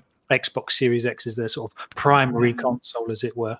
But um, there's also Scorn on the Xbox oh, Series. Scorn. Yeah. We haven't really seen that since the July showcase, have we? I know, but I'm a big HR Giger fan. That game really intrigues me. Yeah. Yeah. Um, so, sorry, Pux, what was your question? Should we aim it at Michael then? Yeah, it was mainly whether or not you believe. I mean, because you're going for P- all of you have said that if you had to pick one, you're going for PS5, regardless of whether you could, whether you buy them all. I myself have said I'd probably go for the Xbox to start with because I'm heavily invested into it. However, that's not to say that I wouldn't want to get a PS5 because there are many titles PS5 exclusive which I'd love to play. But I suppose my question is, do you reckon that because PS5 being one platform, you're con- it's guaranteed that you're not going to be hindered in the the quality of the games going into the years. Whereas on the Xbox side of the fence, you've got a Series S which is less powerful than the Series X. Currently, Microsoft has said that developers have even said, apparently, according to this as well, that the lower graphical fidelity and, qual- and power of a Series S will not impede on the future games to come. Do you reckon that is true in the long term, or do you reckon that Xbox would suffer? Who's that question for? Let's, let's, let's point it towards you then, Michael. I mean, he's he's having to cope. You know, he's having to support a previous generation, uh, actually a ball and chain for, for game development and, and possibly game design. Can I go before Michael? Yeah, it, go on. If it, Michael doesn't mind. Yeah, go ahead. Yeah, because obviously I've been watching his videos. Yeah, so yeah, go on. In pole position. Stop saying that now, VJ. Stop. yeah, we've done that bit. Go on. Um, it's, it's interesting what Puxley was saying, and um, for the mass market consumers, right? Um, Spider-Man's coming out, right, in very short future, so they're going to be comparing Miles Morales on the on both PlayStation systems, right? Going to and for them, I think most for the mass market, I think consumers is going to be a wow moment, right? Akin to maybe you know maybe not as but as much, but going from standard definition PS2 and Xbox visuals to HD visuals. Now, of course, it's all going to be subjective, right? But my point in regarding the announcement of uh, God of War um, is something that needed to be done, right? But it was it was much needed, uh, akin to the reveal of Fable, right, having to be mm-hmm. announced Series X. Uh, in my opinion, uh, God of War is currently positioned to be Sony's big third quarter or maybe Christmas release 2021, setting up Spider Man for, for probably 2022, right? So, full capacity on that game probably wrapped up at the end of 2018, sorry, 2017. Um, and then because God of War just came out subsequently, you know, a few months later, or maybe even prior to that date. So, is four years enough to rebuild all all or just key aspects of the God of War engine and deliver a true next gen 25 hour 25 hour gaming experience given that the game design the mechanics to a degree are already in place is it enough time to rebuild the engine to push stuff like what skin texturing uh, facial and skeletal animation broken bones mm. better muscle deformation flesh wounds advanced scene complexities because what i'm seeing that none of these games that are cross gens that are coming out are supporting anything near what we saw in the uh, Unreal Engine 5 demo, right, in terms of Nanite and Lumen, right? Um, so for me personally, and, and, obviously someone else can answer this better than me, this is a completely layman's perspective, but it's just been rattling around in my head. It's no, because even the Unreal Engine 5 is only releasing at the end of 2021, albeit it's uh, the preview version is coming out early next year. Um, and even if they're sort of like letting it out in terms of preview or beta mode, Epic can only really support like maybe a couple of really top games that they think that will showcase the engine in and around launch. I don't think they've got the capacity to support like 10 or 15 beta programs, right? So, and also Sony may have sold uh, a, maximum of, let's say, 25 or 35 million units by the end of next year. So, will they want to uh, keep the Series S at bay and retain PlayStation 4 gamers engaged and, and keep God of War on that system. But surely the God of War engine can't be advanced in time for a, a 2021 PlayStation exclusive, or can it? Right? And I want to say yes, since Sony and Epic have been working so tightly together all this while and taking into consideration the 250 million dollar, I think it was, investment that they made. So Sony want to be first uh, and have to be first, in my opinion, to sh- showcase the cutting edge of what games have to offer. And what better game to showcase that than God of War, right? This is the whole premise of their system, right? And, and what Ryan's been saying. So, or is the answer much simpler than that? Is God of War will be on both systems, PS4 and PS5, but Whoa. the PlayStation 5 with uh, will have all the later, latest sort of technological advancements and it will be cutting edge. And the PS4 version will just have all these advancements switched off, just like the Unreal Engine apparently allows for, right, in terms of its features being switched off in order to um, uh, scale it back, right? So it's operational on next gen, current gen, and all the way down to what is it, tablets and even mobile phones, right? Mm. So is this even possible? Is this how studios, in terms of cost and structure, uh, are, are being restructured? Um, requiring so much more development resources. To so now everybody's going multi-format. Hence, software prices are also going up because of this. I mean, whoever gets true cross-gen title spot on first will be the talk of the town, in my opinion. You can't under, underestimate the value of being first in in anything, right? When it comes to gaming, right? And no wonder the, the PlayStation Five uh, DualSense controller is getting so much traction uh, here, there, and everywhere. The only game engine I see in development that can develop develop uh, sorry deliver cutting edge advancements to render PS5's argument that Sony's first party games look the best, perform the best, creatively the best, narratively the best is perhaps and I've already said this, but it's probably Playground Games, right? Even though I'm a big Fable fan, but it's the first game that comes to mind, Final Fantasy 16 aside, right? Everyone else seems to uh, right now be using uh, the Unreal Engine 4.2 and, and awaiting the Unreal Engine 5. So that's what's going on in my mind, my uneducated mind, I would say, layman terms. Since I love 2018, right? Spider Man and God of War were the pinnacle of this generation for me, right? So uh, feel free to pick the bones out of that, gents. Well, let, let me let me put my opinion, and we'll come to, to Michael to, to correct me one way or the other. But I, I, I think perhaps um, Jim Ryan and, and, Sony's marketing department, and obviously Jim Jim Ryan being the front man, I think he's lost a little bit of credibility potentially over the way that obviously some of this information was was delivered, particularly after the event on a on a Twitter post. Um, and I think it came as a lot uh, as a big surprise to a lot of people. So I think that's dented a few people's sort of faith in him a little bit. And I think lots of questions have been asked around the new God of War game. Actually, is it going to be a PS4, you know, a cross-platform, or are they going to really leverage the, the PS5 hardware? But this is the bit I'm going to kind of pitch to you, Michael. So, you know, the, the PS4, PS5, both x86 processors, obviously GPUs, vastly different in terms of, of performance and output. I guess the, the, the biggest difference is obviously the the I/O, obviously with the um, NVMe SSDs. Does you know with with with having the same uh, style processor x86 and stuff. I mean things should be very scalable shouldn't they? I mean you should be able to scale back graphics. You should be able to turn off ray tracing. You should be able to scale back sort of processor and some ai functions as well. But you know we've seen it on pcs there's a vast swathe of of settings that you can turn up down or off I'm guessing from a game design point of view, so something like Ratchet and Clank Rifts Apart, where you know you absolutely need the speed of that IO to load in worlds instantly. You know that that simply can't be done on PS4. But if God of War aren't aiming for that, then surely it's highly scalable and, and is possibly a PS4 title as well. Uh, there's absolutely no reason why it wouldn't be, but I mean, I'm not going to put me on a pedestal. I don't know. So it all depends on what the team are aiming for and what their their desires are. But everything's possible if you have enough talent, team, and budget. That that's really the reality of it. Developing for cross generation titles doesn't doesn't mean you can't scale. All engines are built to scale now. They they all allow you to do things on a visual level. It's almost it's almost a, a non conversation now to know that you can just turn off post processing features off. You can take a different path that's cheaper. You can use mm. different solutions. There's all these options that are there. So um, the the biggest benefit will look for the for the bringing it back to the point. The the Series S won't limit the generation because it fundamentally can do everything that the Series X can do. It won't limit it any more than the Series X. That that's the reality of it.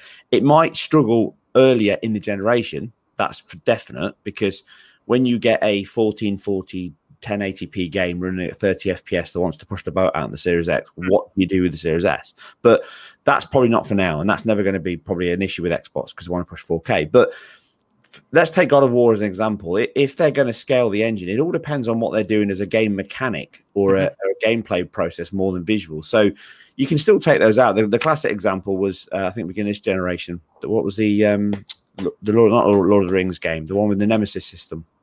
What was it called? Shadow of Mordor. Shadow, yes, it, oh, yeah. yeah. So that that launched on last gen, and it had the Nemesis system completely removed because yeah, it, because it, it, didn't have the RAM really. That, that was the reality of it. It couldn't handle all that, and the CPU calculations was allegedly the reason, but it's it's more likely RAM. So you can take out game mechanics of a game, but is it the same game anymore? And I think it all comes down to what the choices are. So, for example, we don't know what Horizon um, Forbidden West is going to be in terms of gameplay on the PS5 to the PS4. And it, used to happen many, many years ago. If you played games on on different consoles, that there were completely different experiences. Same title, same game, but like. Aladdin for the SNES and the Mega Drive were different games. So you could have a game that that fundamentally has the same story but has huge parts that are different. So you could you could be able to fly in Horizon in Forbidden West, uh, mm-hmm. fly and all the things they could do. And on the PS4, you can't. You can only ride animals on the ground. That that, okay. that function is completely gone. So if they're going to do that, are they going to do that? I don't know. It's completely hypothetical. But mm. the reality is that it doesn't. Sony are big enough, clever enough, and and as VJ quite rightly pointed out, they they intermingle their skills and technology. You can almost see what's going to come up next when you look at some of their games that come out now. You can see the path they're going, and they they share technology. So the possibilities of what could happen on the PS5 will always be limited slightly, but that could be overcome by budget and team and outsourcing and other people's solutions. So I wouldn't get too panicked about whether or not the game itself is running on PS4. It's just about is it going to be a great game for me? And I think Spider Man proves that. It doesn't look last gen, does it? It looks next gen, yet it's running on the PS4. And probably people will see the PS4 version and think, oh my God, that looks horrible. And I think that's the problem. You you almost get used to the level you've been brought up to. But if you look at Spider Man, then go back and look at the Spider Man from 2018, there's there's stark differences in the quality. And I think that that's what Sony are trying to do. They're they're trying to give everyone the experience of next generation first, but they're trying to do it by not alienating their entire title. In fact, it was exactly the same thing they did with the PS4 Pro, but I think they got that slightly wrong. It was almost not quite good enough by not alienating the PS4 team. There was a few great titles on it, but I think by and large, and I said this when I reviewed the PS4 Pro, um, I would stick with the PS4. I don't think you're going to miss much, and I think in a generation that's true. If you if you were obsessed about 4K, better image quality, and better performance, then yes, it was worth it. But if mm. you wanted to play and experience the same games, you what you it wasn't. And I think we're going to see that on some of these cross-gen games. You're going to see a less advanced, less pristine, less enjoyable, and visually splendid experience, but it will still be there. But if you're if you're that way inclined, you'll instantly see the value of the PS5 version. Therefore, you'll buy the PS5, and I think that's that's fundamentally what they'll go for. Yeah, no, absolute valid points, and I, I, do completely agree. I guess uh, as an Xbox community, we are we are an ultra sensitive bunch, and I think a lot of us a lot of us feel that the sort of the narrative when Microsoft first came out and said that they were going to be supporting backwards compatible or back uh, sort of cross generation titles, the narrative was, well, you know, games will be held back and they won't be able to progress forward and stuff. And, you know, I guess from a game design point of view, there are some instances where that could be the case. But I think, you know, I'm guessing the medium is probably a fair example of that. But, you know, things like Call of Duty and, and most platformers, and again, perhaps Ratchet and Clank Rift Apart is another example where an SSD is needed. But, you know, in the in the in the whole, I think game design isn't going to change so radically over the next year or so that like you say, you can't go backwards and, and, and support your current generation of console. Um, okay, I think, I think it's all about. It's sorry, I just want to finish off. I think it's all about if you have to support PS4 for longer than the generation crossover period, i.e., the next 12 months, then then it will start limiting them. Absolutely. But I think mm. this is just that early stage where they don't want to miss out on on keeping people happy, but more importantly, getting that return back on the investment because th- th- these are these are not cheap games to make. Horizon looks like it's going to be right up there with their one of their biggest. So mm-hmm. they need that revenue just to get that you know, the money back into the pot to do the next big game. So there's that that compromise they have to make. The, the question is, is it a big compromise? I don't think it is, but short term, it's not going to affect it. Long term, it would, but Sony have no plans to do that, and I think I don't think Microsoft have either. I don't think you'll see the Xbox One around for very long in yeah. terms of Microsoft plans.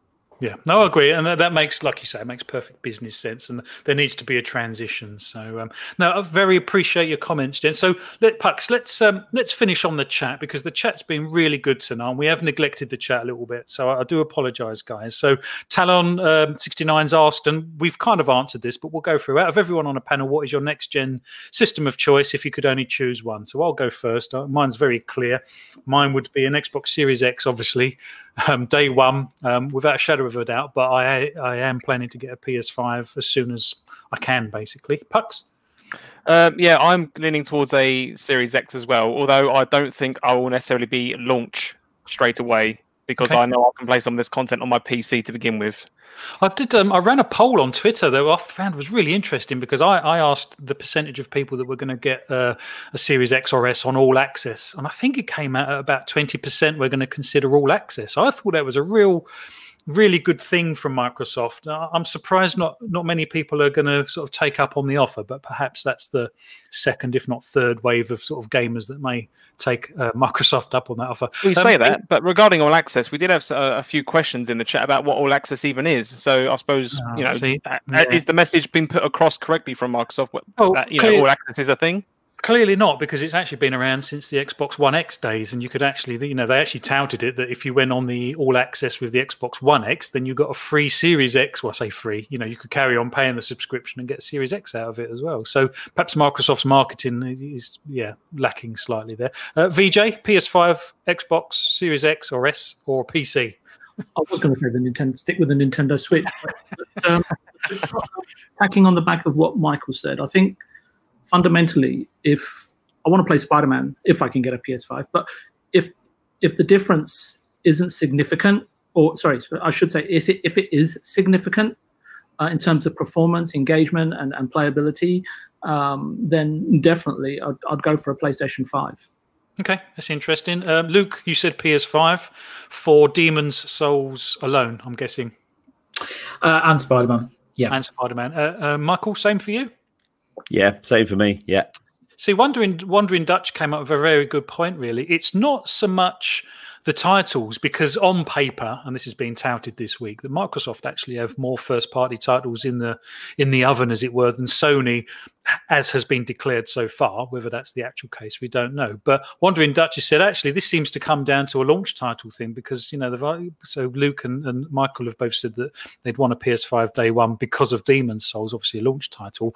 It just makes me wonder if if if our opinions might be slightly different if if Halo Infinite was actually launching with the Series X and whether that might be enough to overpower Demon's Souls or not really. Um, I think. Just, go on sorry just to just i think that is a valid uh, argument because if if you t- if you said um, you know you can't have your pc uh, but you can have one of these consoles at launch mm. and uh, and the series x was launching with with halo and let's say one other one other title uh, doesn't have to be a particularly big one then then it might be different for me right so it, because halo is is one of my favorite franchises of all time and that that might swing me either way so i, I just think right now that if if you know I mean, and again, it's all it all depends on what you're interested in in terms of mm.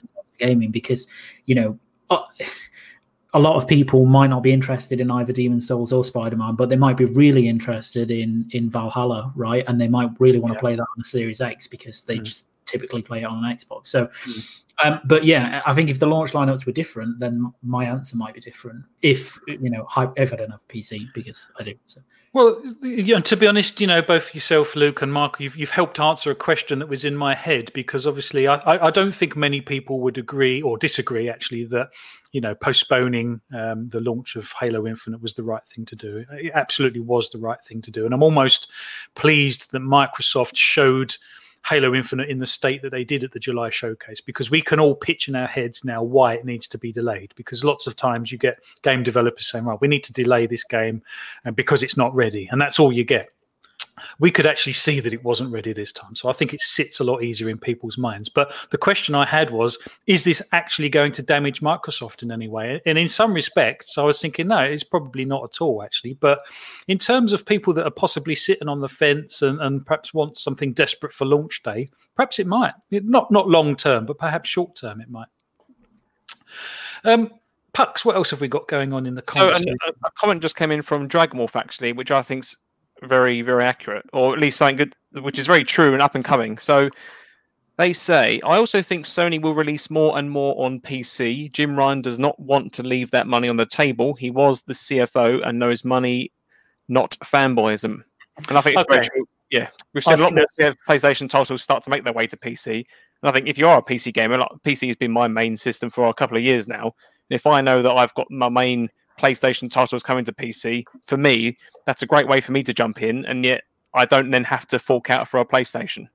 I completely agree. And to be honest, I mean, I am trying to wrap the show up, guys, but you keep bringing up points that are fantastic. And actually, it was a it was a bullet point that I'd that I'd had planned for tonight. So I'm going to go just to one person um, for the sake of time. Um, who shall I go to? And um, what was the question? Um, well, let's go to you, Michael. Let's go to you. So with um, you know with with PCs, uh, sorry, the majority of Xbox games coming to PC and some PS5 games coming to PC.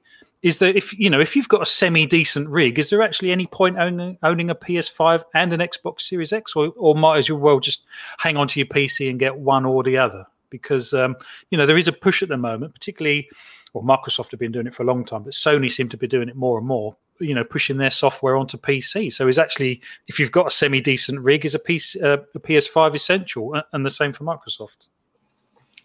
And I think Dragon Wolf's right. It, it, it it's it is about money, but it's also about establishing the brand and spreading the brand. I think um, it was touched on earlier that if you've got a game like Horizon, which recently came out, um, three years, four years after it came out on on consoles, it, it's not it's not oh, it's not giving you money anymore. So I think there's a there's a, a couple of reasons why I think Sony will do this. They won't do it day one. So the the, the question will be, do you want a PS5? You can leave it if you want to wait three years to play the, the great big game that everyone else would be seeing this year, for example. So God of War 2 will probably be three or four years uh, if it launches on PC before it launches on PC. Can you wait that long? Then it's worth it. Absolutely. Keep your PC and wait. But the benefit that they've got is one, they'll get revenue because they'll get money back for something that they wouldn't have got before. So when they when the games stop making money on their platform, they can then make more money on the other platform. But more importantly, it'll also hit PS Now at the same time.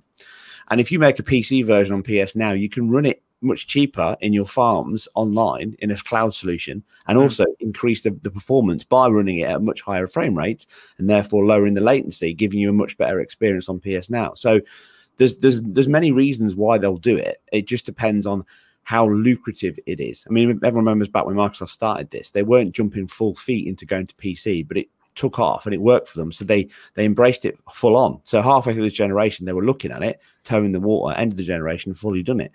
Sony will never go like that, but mm-hmm. they they will probably release certain titles after three years on PC. I, I, I it, it won't stop because it's going to make them money, and there's there's there's other edge cases and benefits that come alongside that.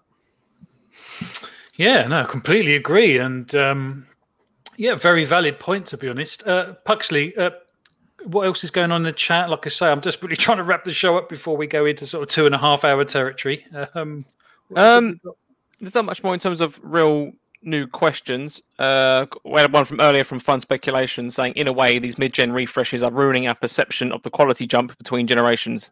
That's a fair point, Luke. Um, would you say that's a fair comment? I think it probably is, to be honest. Uh, it depends on if you game on PC or not. I think. Oh yeah, no, that's a valid point. Um, I um, I think I, I'm not sure I agree with that actually. Um, Okay. Purely because the the the mid gen refreshes that their sole um, kind of defining uh, rationale for their existence was was just to increase frame buffer, just to increase resolution. You know, to to bring us up to a, a new era of of high resolutions across console gaming. If you look at kind of any of the games, they don't or the vast majority don't do anything additional in terms of um, in you know in terms of their rendering. You know, there's not vast swathes of extra geometry added and more detail everywhere, etc. It's it's purely a res bump. So um, not for me, but but I think I think to be fair, um, there is a valid point in that um, y- you can't you know you're not going to get the same wow factor now when you go into a new generation as you might have done with say uh, an xbox one x in particular um, because you know there's not going to be an increase in in your res any more than there already was. Um, you're going to have the same res although you will have a, a- massive a massive uh, f- you know frame rate jump for a lot of games which which will be that wow factor. So i think there's more wow factors factors to come. I just think we're, we're early in the generation. We're, we're cross gen it's never the most impressive period of a console's life. So let's reevaluate that question maybe two, three years time when we see things like you know Fable and uh, you know Naughty Dog's next game and all of this kind of stuff. Yeah, no, valid point. Like you say, you know, these generations take a while to get going, and and you know, as as was alluded to, um, you know, the, the full benefit of the hardware that we've got this time is is going to take a little while to get uh, up and running. And like you say, you know, PC kind of spans the gap, doesn't it, to a certain degree, because obviously it's so scalable. Um, I'm guessing, you know, if if these, so let's imagine uh, Ratchet and Clank Rift Apart does come to PC. I mean, I'm guessing that's going to be pushing some pretty high PC specs, particularly around the sort of um, SSD requirements and things like that. If it is, you know, uh, uh, SSD heavy in terms of sort of usage, I guess. But um, I think that kind of wraps this up. To be honest, uh, VJ, is there anything else you want as a as a closing shot for today's topic? Um, no, I'm I'm all good. Thank you. It's been a fantastic show so far. Yeah, I've, I've really enjoyed this, mate. Thank you very much to the panel, guys. You know, I, I know I say this every week, but you know, you guys, you give us the most precious thing you can is your time, and I'm really grateful for you to do that.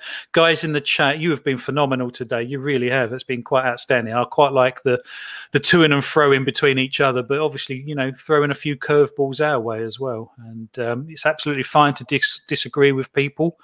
Um, because that's the nature of the beast. So, um, okay, well, let's just do a bit of a closing round then. So, Pux, um, it's been a good show today. I've enjoyed today. Um, where can we find you on social media? Yeah, you can find me on Twitter at PuxleyAR, and I'm also on Xbox as simply Puxley as well. So you can find me on either of those places. You can, and we obviously put out the odd video. Pux did one. You did one on the Cold War Alpha, didn't you? The other day. I did, yeah, I did a PlayStation 4 capture of uh, the Cold War Cold War Alpha. So if you guys haven't checked it out yet, by all means, give it a give it a look and see what you think. Yeah, cool. Um, VJ, where can we find you on socials? Uh, maybe not in the social media. Probably in a cupboard having a bacon sandwich and a cup of tea. But, You do uh, like your bacon sandwiches, don't you? Yeah, I do. I, the bacon's terrible over here. It's nowhere near as there's, there's several things, but that might be another podcast on itself. But uh, yeah, you can find me at Viewpoint Gaming, or you can find me here on uh, Sundays at uh, Green Pass Gaming, or on Thursdays uh, over on Boom's channel. Excellent. Um, Luke, where can we find you?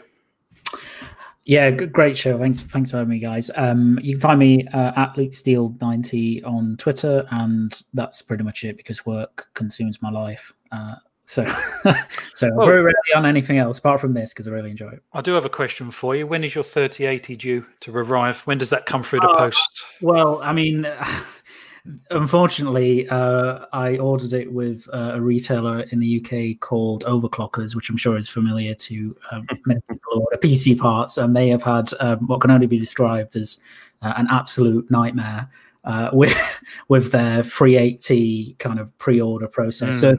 The, the full answer to the question is I'm expecting it sometime before the end of the year, but I don't know when it is. And also, overclockers have taken my money already. So, um, so who knows? Really, I could get it next year. I have no idea. I don't know, Michael, if if, if you've pre-ordered one as well through someone like Overclockers and you've had a similar message, but it, it's it's the wild west out there at the moment. Yeah, I, I, I don't want to digress too much, but I know suppliers are meant to be October. That expect that. Yeah. That's Yeah. what- Yeah, I'd heard October, but Yeah. um, okay. Well, that's good. Exciting times ahead, Luke. You'll be able to do some benchmarking on on the new Crysis, which is um, flight sim. Yes, yeah, definitely, definitely. Let us know how you got on with that, and we we we owe a, a, a thanks and a congratulations to Michael because today I think you I believe you hit forty thousand subs on your YouTube channel. Did I? You did. You don't even know, do you? Yes, I've been I've been tracking that. So you were at 40,000, 40k earlier on. So that, uh, I tell you what, it, that, that that's good. That's great. Thank you. That's, that's- I didn't even know that. No, it's been good. I, I've I've gone up quite a lot in the past couple of months. So yeah, it's been it's been great. Thank you very much, each and every one that has subscribed.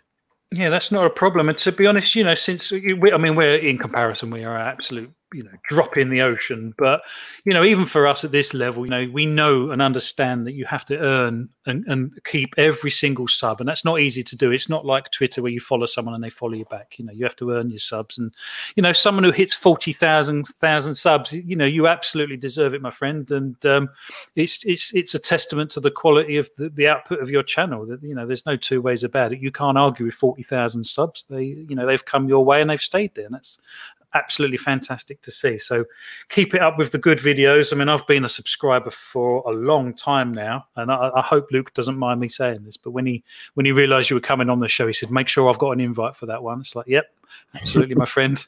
So. Um, it's been an absolute pleasure, Michael. Uh, I'd, I'd love you to come back on the show if you're willing at some point. But um, keep up the good work. So, where, where can we find you on the socials? Uh, I'm on so Twitter. It's at n underscore x underscore g. Not the best name, but I'm not a social media god. Um, and then on YouTube, it's just nx gamer. So um, again, appreciate everyone that's what the nice things you just said there, man. I, I really do appreciate and everyone that's that said nice things about me. But don't don't put me or anyone else on a pedestal. I'm not saying anyone is, but I, I don't like that. So I'm just some guy doing stuff on on YouTube and it's a passion that I've got, and I work. I've worked in technology for years, so it's not as if it's for me. It's just like bread and butter stuff. But I'm glad that I, at least I offer something that's a little different and a little bit honest, and hopefully educational or entertaining. At least, not educational sounds that patronising. I'm not trying to be patronising, but yeah, it's great. I really appreciate you guys inviting me on here. It's been an excellent chat, great points. Love, love discussion. Absolutely live for discussion and disagreements. That's that's what it's all about. So thank you very much for having me, and I would love to come back if you would put up with me again. Yeah, absolutely, my friend. And don't don't underestimate yourself. Forty thousand people is a football stadium worth of people, and that's a lot of people. That is it. It is. Chat, you have been phenomenal. Thank you very much. Let, us do this again next week. Um, I've got a couple of guests. We've got Archimedes hopefully coming on next week, and um, oh, oh, and a surprise. I will keep it to myself actually. So, um, guys, thank you very much. We'll do it again next week. Thank you very much, panel. Thank you very much, chat. Thanks for being with us, and until next time, goodbye. Thank you.